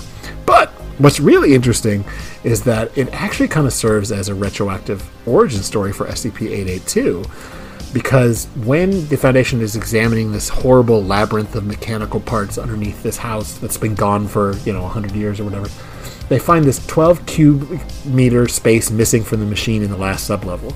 Said machine was apparently the heart of this complex, and from the tale, said machine made people want to feed it and feed it like uh, material at least one of them willing to merge with it. Also, from the tale, the workers could hear it moving despite its creator having turned it off. and the machine was apparently a representation of some all consuming entity that wanted to bring itself into existence. And the reason that that is interesting is because that actually fits as an origin story for SCP 882, a machine, which is the first article by Dr. Gears talking about Church of the Broken God. Yeah. The earliest explicit mention of the discussion was, as Harry, you mentioned when we were off air, was 271, wherein in the comments, Dr. Gears thanks the author for using the GOI, but otherwise, this seems to be the first yeah, article. It's the first. It's it's definitely the first, and it it's not clear whether the one that you just mentioned is the second or not, because the mass edit where the wiki voted on getting rid of stuff that was lowly rated happened around this time, so there might have been Broken God stuff that was made after this that no longer exists. But this right. is definitely the first one that we have on the wiki, and it was probably the first one that was written. and also, it, it, dates back to 08, which is when the wiki was yeah just started. It's when we moved to Wikidot from the Edit This platform. Right. So you know when things got transferred over, that could have created some chaos too. Oh yeah. So, in the description, it is described as a random assembly of gears, cables, pulleys, screws, and belts, all made of an amalgam of various metals. Object size at time of recovery was approximately 87 cubic meters. Current size is approximately 12 cubic meters. No identifiable energy source has been found, but all components will begin to move if not coated in rust. It does mention that it's like very easy to rust near seawater, and the machine is silent at all times, no matter what level of activity it's moving, and any metal touching the object will become permanently affixed to it over a period of a few days, becomes a new part of the object. Organic matter remains unaffected, but it also like kind of wills the people around it to keep feeding it. Um, you're kind of drawn in to keep adding more machinery to it, and the reason that this matters in the grander scheme of things is that it was used, or maybe a fake version of it. It's kind of hard to say uh, as the heart of Mekhane, which was used in the Twisted Gears DJ Cactus 001 proposal. Uh-huh. um, which you know it's been covered in lots of other places. So we're not going to go into lots of detail. It doesn't really need more attention. It's a very good article, um, but it deals specifically with the idea of trying to go about rebuilding the broken god and how badly that goes for everyone involved. Yeah, one of the uh, several different Broken God 001s, another one being Rounderhouse's recent Amoni Ram. Oh yeah, yeah, absolutely. That one's very connected to like an origin story of Robert Bumaro, and maybe the current Robert Bumaro is recreating the existence of like a previous like religious leader of the Mekhanites. It's it's that one's nuts. It's very epic. Yeah, it's a reimagining. Yeah, it is. It is a reimagining. It deals with the Sarkics and it deals with the Daevites and also the Mekhanites, but it's mostly focused on Mekhanites, and it is kind of this retelling in a lot of ways, uh, and, and, and explicitly so. I mean, Rounderhouse has said that he wanted to like kind of streamline some of the older lore. Yeah. Uh, okay, so why don't we talk about Mars? You did an entry for the 6000 contest, 6800. Yeah, the main White- event. The White Ashes. Uh, yes. So why don't you just give like a brief elevator pitch? What's this article about? Uh, okay, so this article is about uh, genocide in Yeah, that's what I was hoping you were short going to say. sentence. I was so hoping you were going to say that. uh, yeah, so this article is about genocide of the uh, the fairy people, uh, the same ones from SCP 4000 and uh, all the other articles that are tagged with Fae on the wiki. Uh, and it's about how the Maxwellists uh, sort of found this old holy writ uh, that was basically telling them, "Hey, if you want to, you know, rebuild Wan, you gotta use the the blood of these uh, fairy people and turn them into pignite, which is like this really warm metal, uh, and you got to use that pignite to reconstruct Wan, and you can bring him back into or bring it back into uh, our reality." And so they just did that, and it was horrible for everyone involved. Yeah, there's like all these deep ramifications, not only for the uh, ecosystem, but also for like society in general. It, it basically leads almost to like an end stage scenario for all of humanity. Yeah, it pretty much turned into uh, the second ice age for the planet. At, le- at least in my mind, it did. It got very cold afterward. It's absolutely thing- horrifying. Yeah, oh yeah, and I mean, I think you did like you know we brought this up a, a, a few episodes ago about dealing with very serious subjects and how sticky that can be. Um, you know, you do tell this very compelling story about genocide, but it doesn't seem to be about like titillation or like a demeaning of that subject matter, um, while it still is, you know, this horrible fantasy story as well. Yeah, Yeah. you can definitely tell the perspective that the author is taking is not in support of what's going on. No, definitely not. I um, I was actually talking to my great grandma uh, around the time that I was like conceptualizing this because my great grandparents are, are Holocaust survivors. Um, so I, I got a lot of insight from them um, that I tried to incorporate into this without making it seem like I was just trying to glorify everything that they went through. Um, I, I tried my best to like sort of tell their story through this with obviously some fantasy elements uh, written in there as well. Oh, so that means Mars, you're partially not Goy. this is a callback to last this is the first time Grigori has, has has felt fully comfortable with part of his hosting crew. Oh, wonderful! I'm glad I could be of service. well, last episode, GW uh, called the GOI Goy, uh, and then I started laughing. As far as Grigori is concerned, it's all goes. That's well, as far as the eye can see. I live in California. There's not that many of us out here. Well, then Anyway. again, we are we are shortly going to be talking about an article by Yossipossi. So, yeah, that's true. but anyway, we're still on the White Ashes because it's great. Yes. Um, so uh, my per take, my take on this, is, a, uh, I think it was really, really well done, and, and honestly, I, I think it should be even higher rated. Uh, but I think this is like really intense story of genocide, but also the failures of bureaucracy, because the foundation is just sort of sitting back and watching at first. Uh, they they do very little to stem this horrible genocidal action, and then when it becomes clear that this is maybe the only way that people are going to stay warm in this like you know uh, burgeoning new ice age, they are like eh, collaborating in this horrible genocide. Yeah, pretty much. they're, they're like, they didn't think anything was going to happen. They're like, oh, it's just a snowstorm in the Amazon. It'll, it's it's not that important. We we don't have the time or resources to deal with that. We got a bunch of other shit going on. And then it covered the entire world. And then they're like, oh, uh, maybe we should have done something about that earlier. But it's too late, so let's just keep people warm and uh, help out the Maxwellists in their fucking genocide. Something I think that's really interesting about this is that uh, you used, in my opinion, what is the most progressive sect of the Church of the Broken God and turned them into like horrible fucking monsters. Well, we've established this is his MO, right? He, ta- he takes Ar- Yeah. Are we cool yet? And he makes them into serial murderers, and he takes the Maxwell Maxwellists, and he, he goes one step beyond. Just just a bit. I, I cannot wait for your upcoming Gamers Against Weed one, where you explain how they're responsible for the extinction of the human race. They're like spoilers. They're actually pretty fond of weed. Yeah. they have a heated gamer moment that destroys the Earth. They got six million hours in Elden Ring, and that led to the end of humanity. Um, so another This article also placed 14th out of about 100 articles in the contest, so it did Yeah. very well.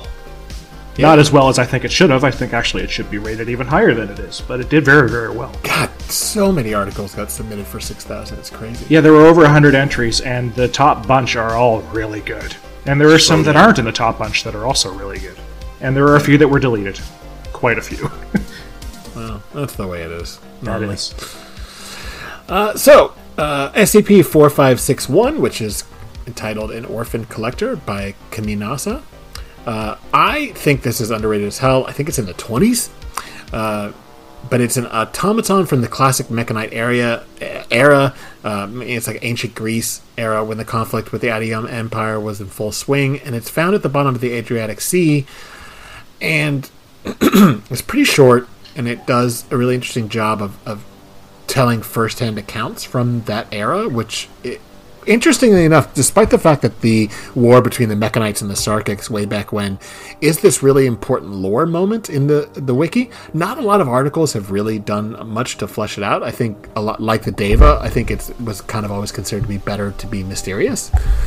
Um, but this one does a really good job of kind of telling about like one tiny little perspective uh, of the Mekhanites uh, in that conflict.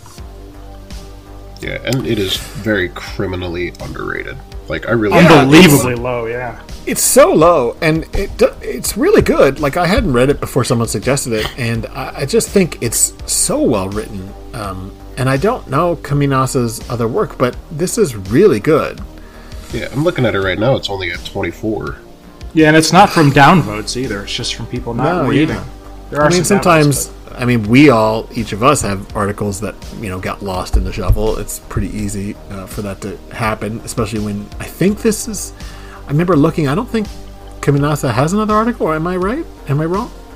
but let's think let's. Well, we were talking about AIAD. Let's ask Crom. Hey, Crom. Crom AU Kaminasa. uh, one article. Oh, so this is it. This is this is their legacy from three years ago.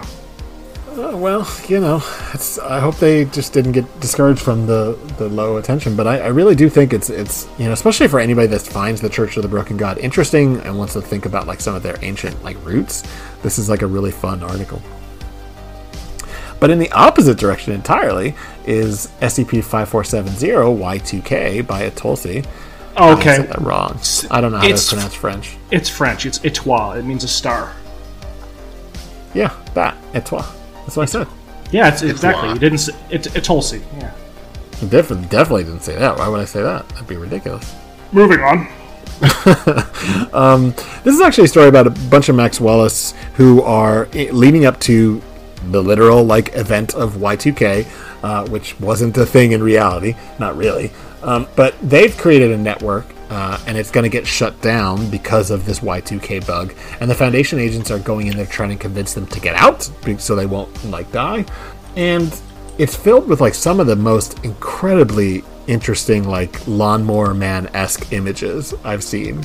And it's another one that fleshes out that, that concept of the Maxwellist network. And you know, it's I don't think it's underrated. It is fairly highly rated, but it's a really good article because it's really just about like human connections between the Foundation agents uh, and this small group of Maxwellists. Yeah, it's got a human it's got a human breakdown component while there's this crazy technical breakdown going on, and it's it's really quite effective at that.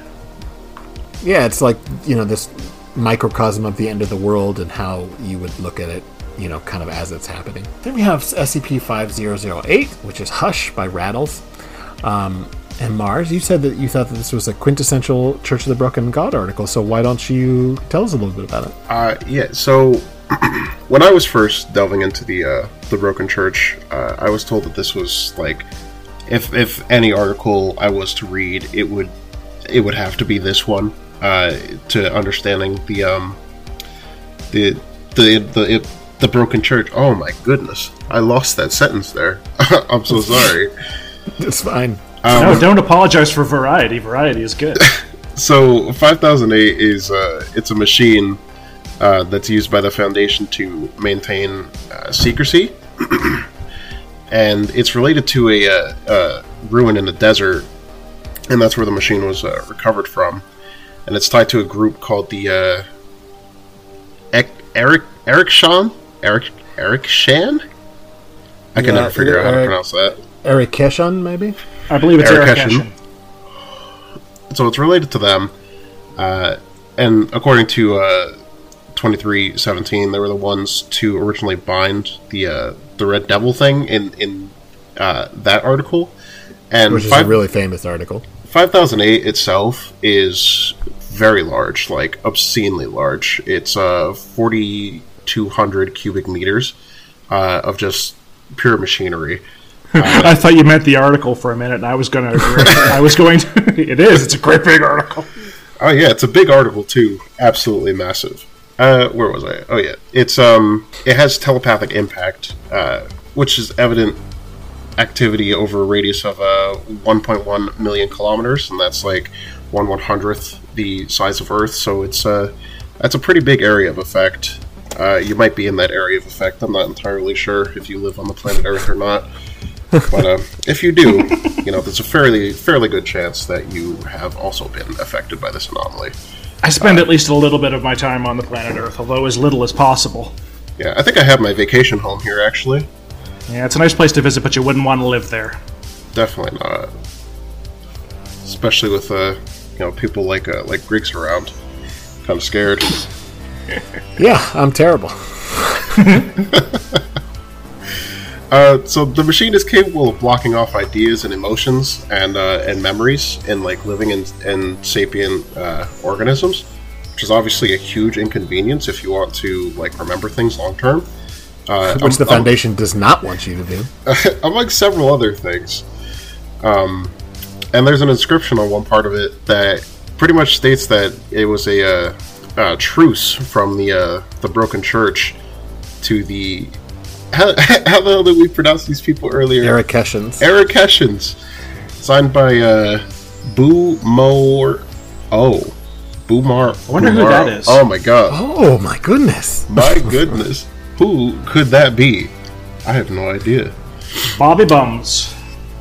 Good yeah, old- this is a large article, like you said, and uh, yeah, it was one of the uh, entries for 5,000. Uh, obviously didn't win, but it is a really big, ambitious article that kind of deals with, like, not only this group of the Arakeshans, but also kind of tackles uh, the Scarlet King, and is one of the few, at least in my opinion, I might be uh, a bit of in the minority, but I'm pretty bored by the idea of the Scarlet King. But I think this article does a really good job of you know, it's not all about death cults. It's it's it's this like machine that was designed uh, to counteract the Scarlet King and and his cult members, uh, and it's just kind of goes to show like what the Foundation is willing to go through and, and willing to do to maintain their secrecy. That's what I like about it too. The fact that it's part of the machinery for the maintenance of the veil by preventing people from knowing what's going on, which is uh, a a matter of interest for me, which should not be a huge surprise since Ihp and I wrote a 001 about that sort of thing.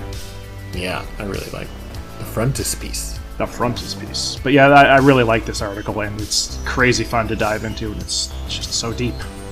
Yeah, it's got a bunch of technical language, but it doesn't feel overburdened by it at all. Um, and it is, like I said, fairly ambitious because it is both this wide scoping kind of idea of like maintaining the veil, but also when you dig down to it, it ties into this old classic lore on the wiki, which is you know the Mekhanites and fucking Church of the Bro or and uh, the Scarlet King and all this other crap. Yeah, that's the cool thing about a KCON, right? Is it's the anti-Jam Con. I, the KCONs generate so much cool stuff, and the Jam Cons do not. We should Jam, be nice. JamCon creates a lot of articles. KCon creates good articles, mostly. KCON also creates a lot of articles. There were a hundred for six thousand. 6,000 was That's crazy. not that many. That's not A that hundred. There's a thousand at a time. A tenth of. I mean, I know some of them are gone now, but if they had all made it, a tenth of the the new list would have been taken up. That was weird and scary. I fucked this up three articles, uh, three podcasts in a row. Everything's an article to me. I'm a writer. Uh, I, I've screwed this up constantly. I keep mentioning JamCon. I keep mentioning Dr. Rockefeller by Jay Dune, and I keep not mentioning the number. It's SCP-5648. It's one of the best articles on the site, so read that. this time I got the number out there. Always with the teeth. You're welcome, dude. Dr. Rockefeller, always with teeth. Always with teeth. Anyway, Only like screaming it. Uh, yeah. So uh, a different 5K article, which was submitted for the 5,000 contest, which 5,001, which is one of my favorites for the entries. It unfortunately didn't win, but it's Sacrosanct by Yossipossi. I love this because 5001 Yassi's 5K entry is called Sacrosanct, and and his 6000 entry is uh, 6969. The joke is sex. he went from like really ambitious, high-minded stuff to making a sex joke, which they're both great articles.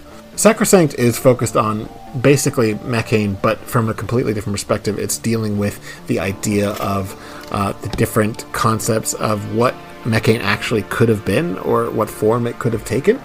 Um, what's interesting is that it really plays around with the, the concepts, like uh, what Mars did with 5800 or 6800, sorry uh, about Mekhane because it doesn't tie in directly to the Church of the Broken God, but it actually does tie in on like a like a mythological basis because what the Foundation finds is essentially Mekhane itself. Um, but that's not clear. That's kind of a spoiler, but you know, at this point, it, it's pretty obvious that's what the article is about. Um, but it, that's not the point of it. it. It's this really compelling story about the Foundation finding this really ancient and yet very modern machine uh, that they don't understand. That yet again is like a huge thing. The Foundation, the wiki is full of huge machines the Foundation does not understand. um, but this was, other than 599, I would say this is my favorite 5K entry for me personally. 5K had some great entries. 5K and Oh, 6K yeah. were fantastic. They were much better than the ones that came before them. Oh, and just to be clear, I'm not saying 5,000, the one that actually won, is bad. It's a very good article.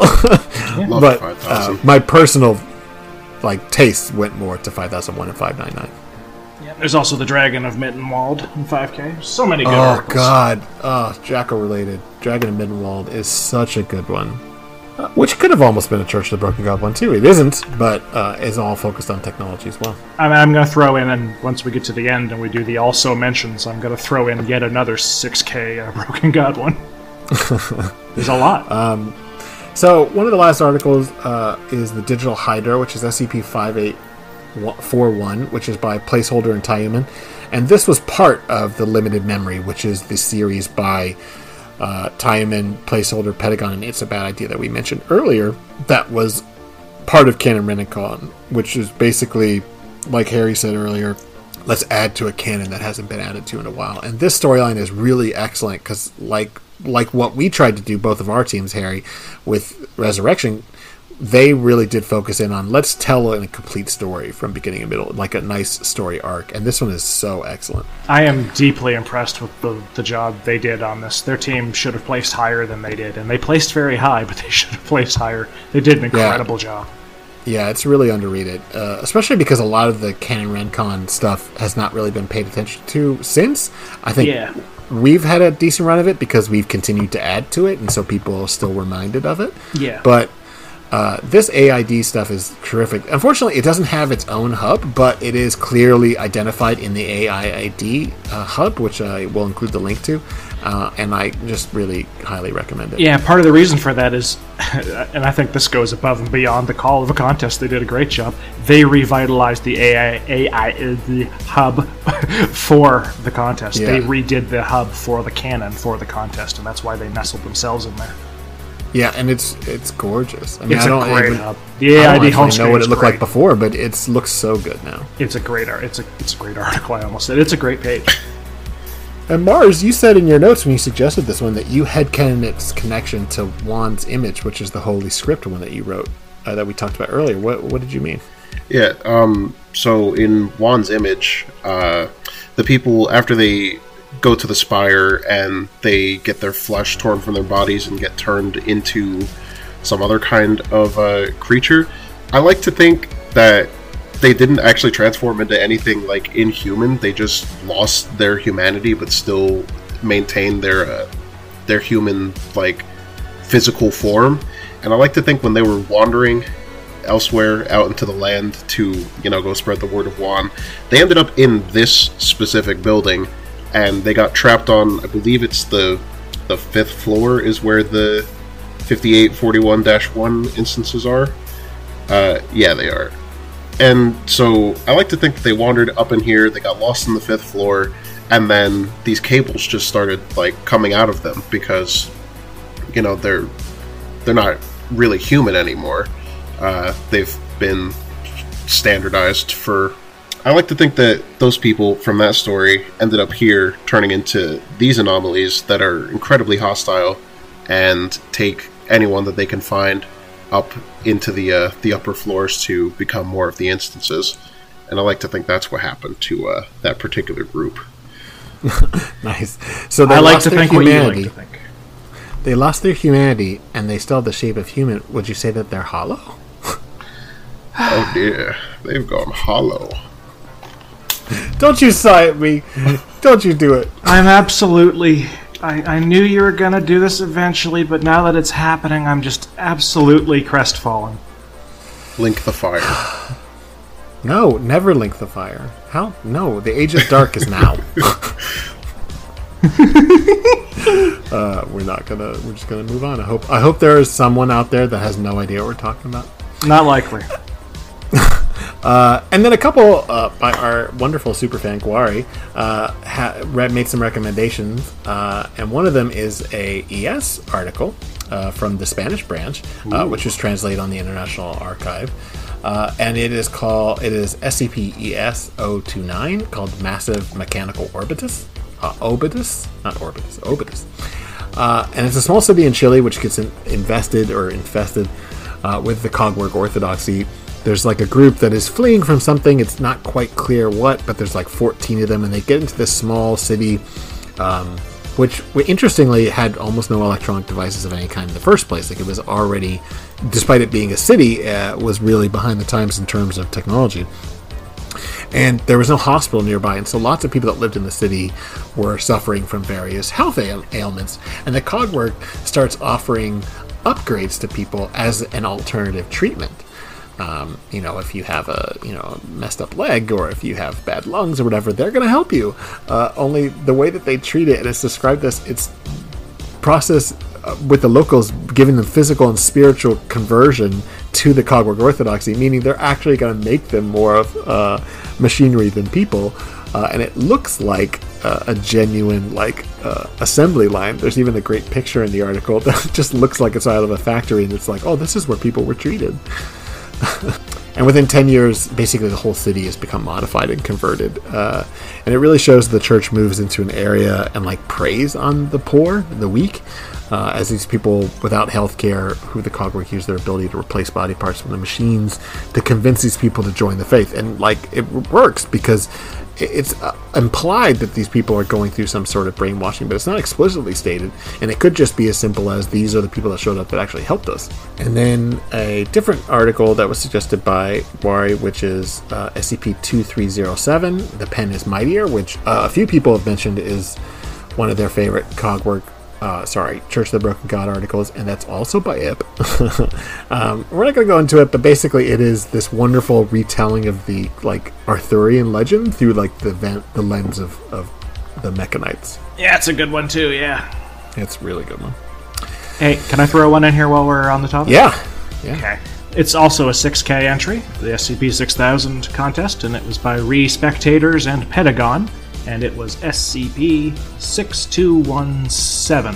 And it's a biological version of the uh, Broken God uh, at the bottom of a lake, and it's exploring a, a very different dimension to how the topic is usually handled, to the point where I almost thought it could have been a, a fourth branch of the church. And it's a really cool article and uh, it, it, hasn't gotten the attention that I think it deserves. So 6217, another big KCON Broken God, because the Broken God is a, everybody's favorite for uh, reimagining, really.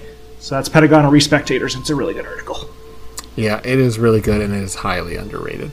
Most stuff that Pedagon's involved with deserves to be at least twice as high as it is. Yeah, I oh, really, I you know, obviously I've uh, worked with him on a couple things, but he's he's a very good a friend, talented writer. He's yeah, great, and he's a great good dude. Friend. Yeah. Okay, so uh, we've gotten a few emails here. Uh, so, Harry, you want to read the first one from Boris? Sure. So, from Boris, the first email. The word on the street is you're going to talk about UIU. Hey, blast from the past. I'd really like to hear about their more serious side. Oh, we did a great job. We already solved this one. Yeah. I mostly associate them with vain screw ups as portrayed in their orientation tale, which I even translated a few years back. Oh, thank you for your service. Nice. I'm sure a lot of people have this version as their head canon, which may be a bit unfair. But hey, on the other hand, how much sympathy can you have for the FBI? Cheers. exactly. yeah, which we covered last week because as much as I think UI and, and Greenwolf all love the UIU, it's also like, yeah, but they're still the FBI. yep. Uh, and then the second uh, email from Boris was another great episode, though I have to say ACAB includes the UIU. Damn right. Damn right it does. Anyway, the church. I was never much interested in it, but I understand it underwent an interesting evolution. It used to be mostly villains, and now they are usually described as the quote unquote good guys. Maybe just a little bit less so in the Rounderhouse proposal and its offshoots. I have to say, though, my favorite Broken God article is 2307, which we just mentioned. The pen is mightier.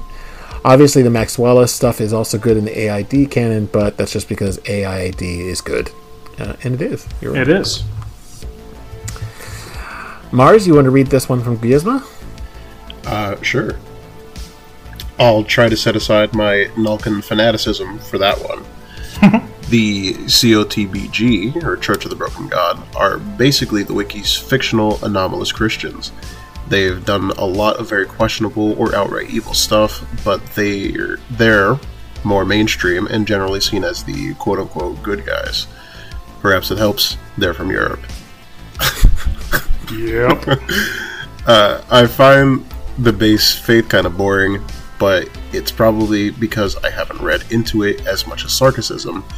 But I do like how it is fragmented into different uh, denominations whereas Sarkicism's fragmentation was more based on it being a diaspora and the cults adapting to the cultures they joined. The COTBG is more institutionalized in its separations, more based on having different interpretations of the tenets, and that inevitably leads to conflict. I've read some good works on that theme, can't remember the numbers and titles right now. I especially like the Maxwellists, A, who are more modern and feel more unique. I also can't deny that the COTBG has a huge presence on the wiki. There's certainly a big GOI whose growth contributed to a lot of other stuff. I should have said Goy there, but you get it. There's certainly a big Goy. Great. They, they are, especially if they're the anomalous Christians. Great big fucking Goy. I will say, along with Gizmo's point, I really like how they are sort of set up as the opposite number to the Sarkics, and they both both of these groups have been, you know, uh, fractured in different ways, uh, and they are handled in very unique, organic ways. This dealing much more with the idea of how institutionalized religions eventually break apart and become different sects, uh, and you know, Sarkicism being mostly about colonialism, in my opinion. Yeah. And then I'm going to read this last one, which is from Guari, uh, who has sent in an email, I think, every time, and really appreciate it. Uh, Church of the Broken God was one of the first GOIs on the site, so I'm curious how you'll handle such an important and famous organization on the site's history. Uh, we're going to handle it by reading a bunch of random shit. Yeah. Originally, I planned on doing a longer comment, but this week's has proven to be horrible on multiple counts, so I didn't have the time or energy. If anyone listening to this is Russian or Ukrainian, I wish you safety. And we do as well. Yes, indeed. Uh, things are pretty rough out there, uh, and uh, we even know some people out there, so please try to stay safe if at all possible. Stay- I realize that's a ridiculous thing to ask for, but we all wishing you well. Absolutely, as always, stay safe and stay sane. So we're all set. Uh, we're gonna get out of here. Um, my personal uh, Twitter is G R I G O R I K A R P I N. He's Uh, saying the it like it's his own name at this point. He knows it so well. Yeah. Okay. Thanks, though. Uh, uh, the show's uh, Twitter is S I M C R E A T. The email, which if you want to send us an email, we will read it and appreciate it, uh, is simply creative people, all spelled out, at gmail.com. And my You guys want Twitter, to plug your Twitters? my Twitter is at Harry Blank SCP.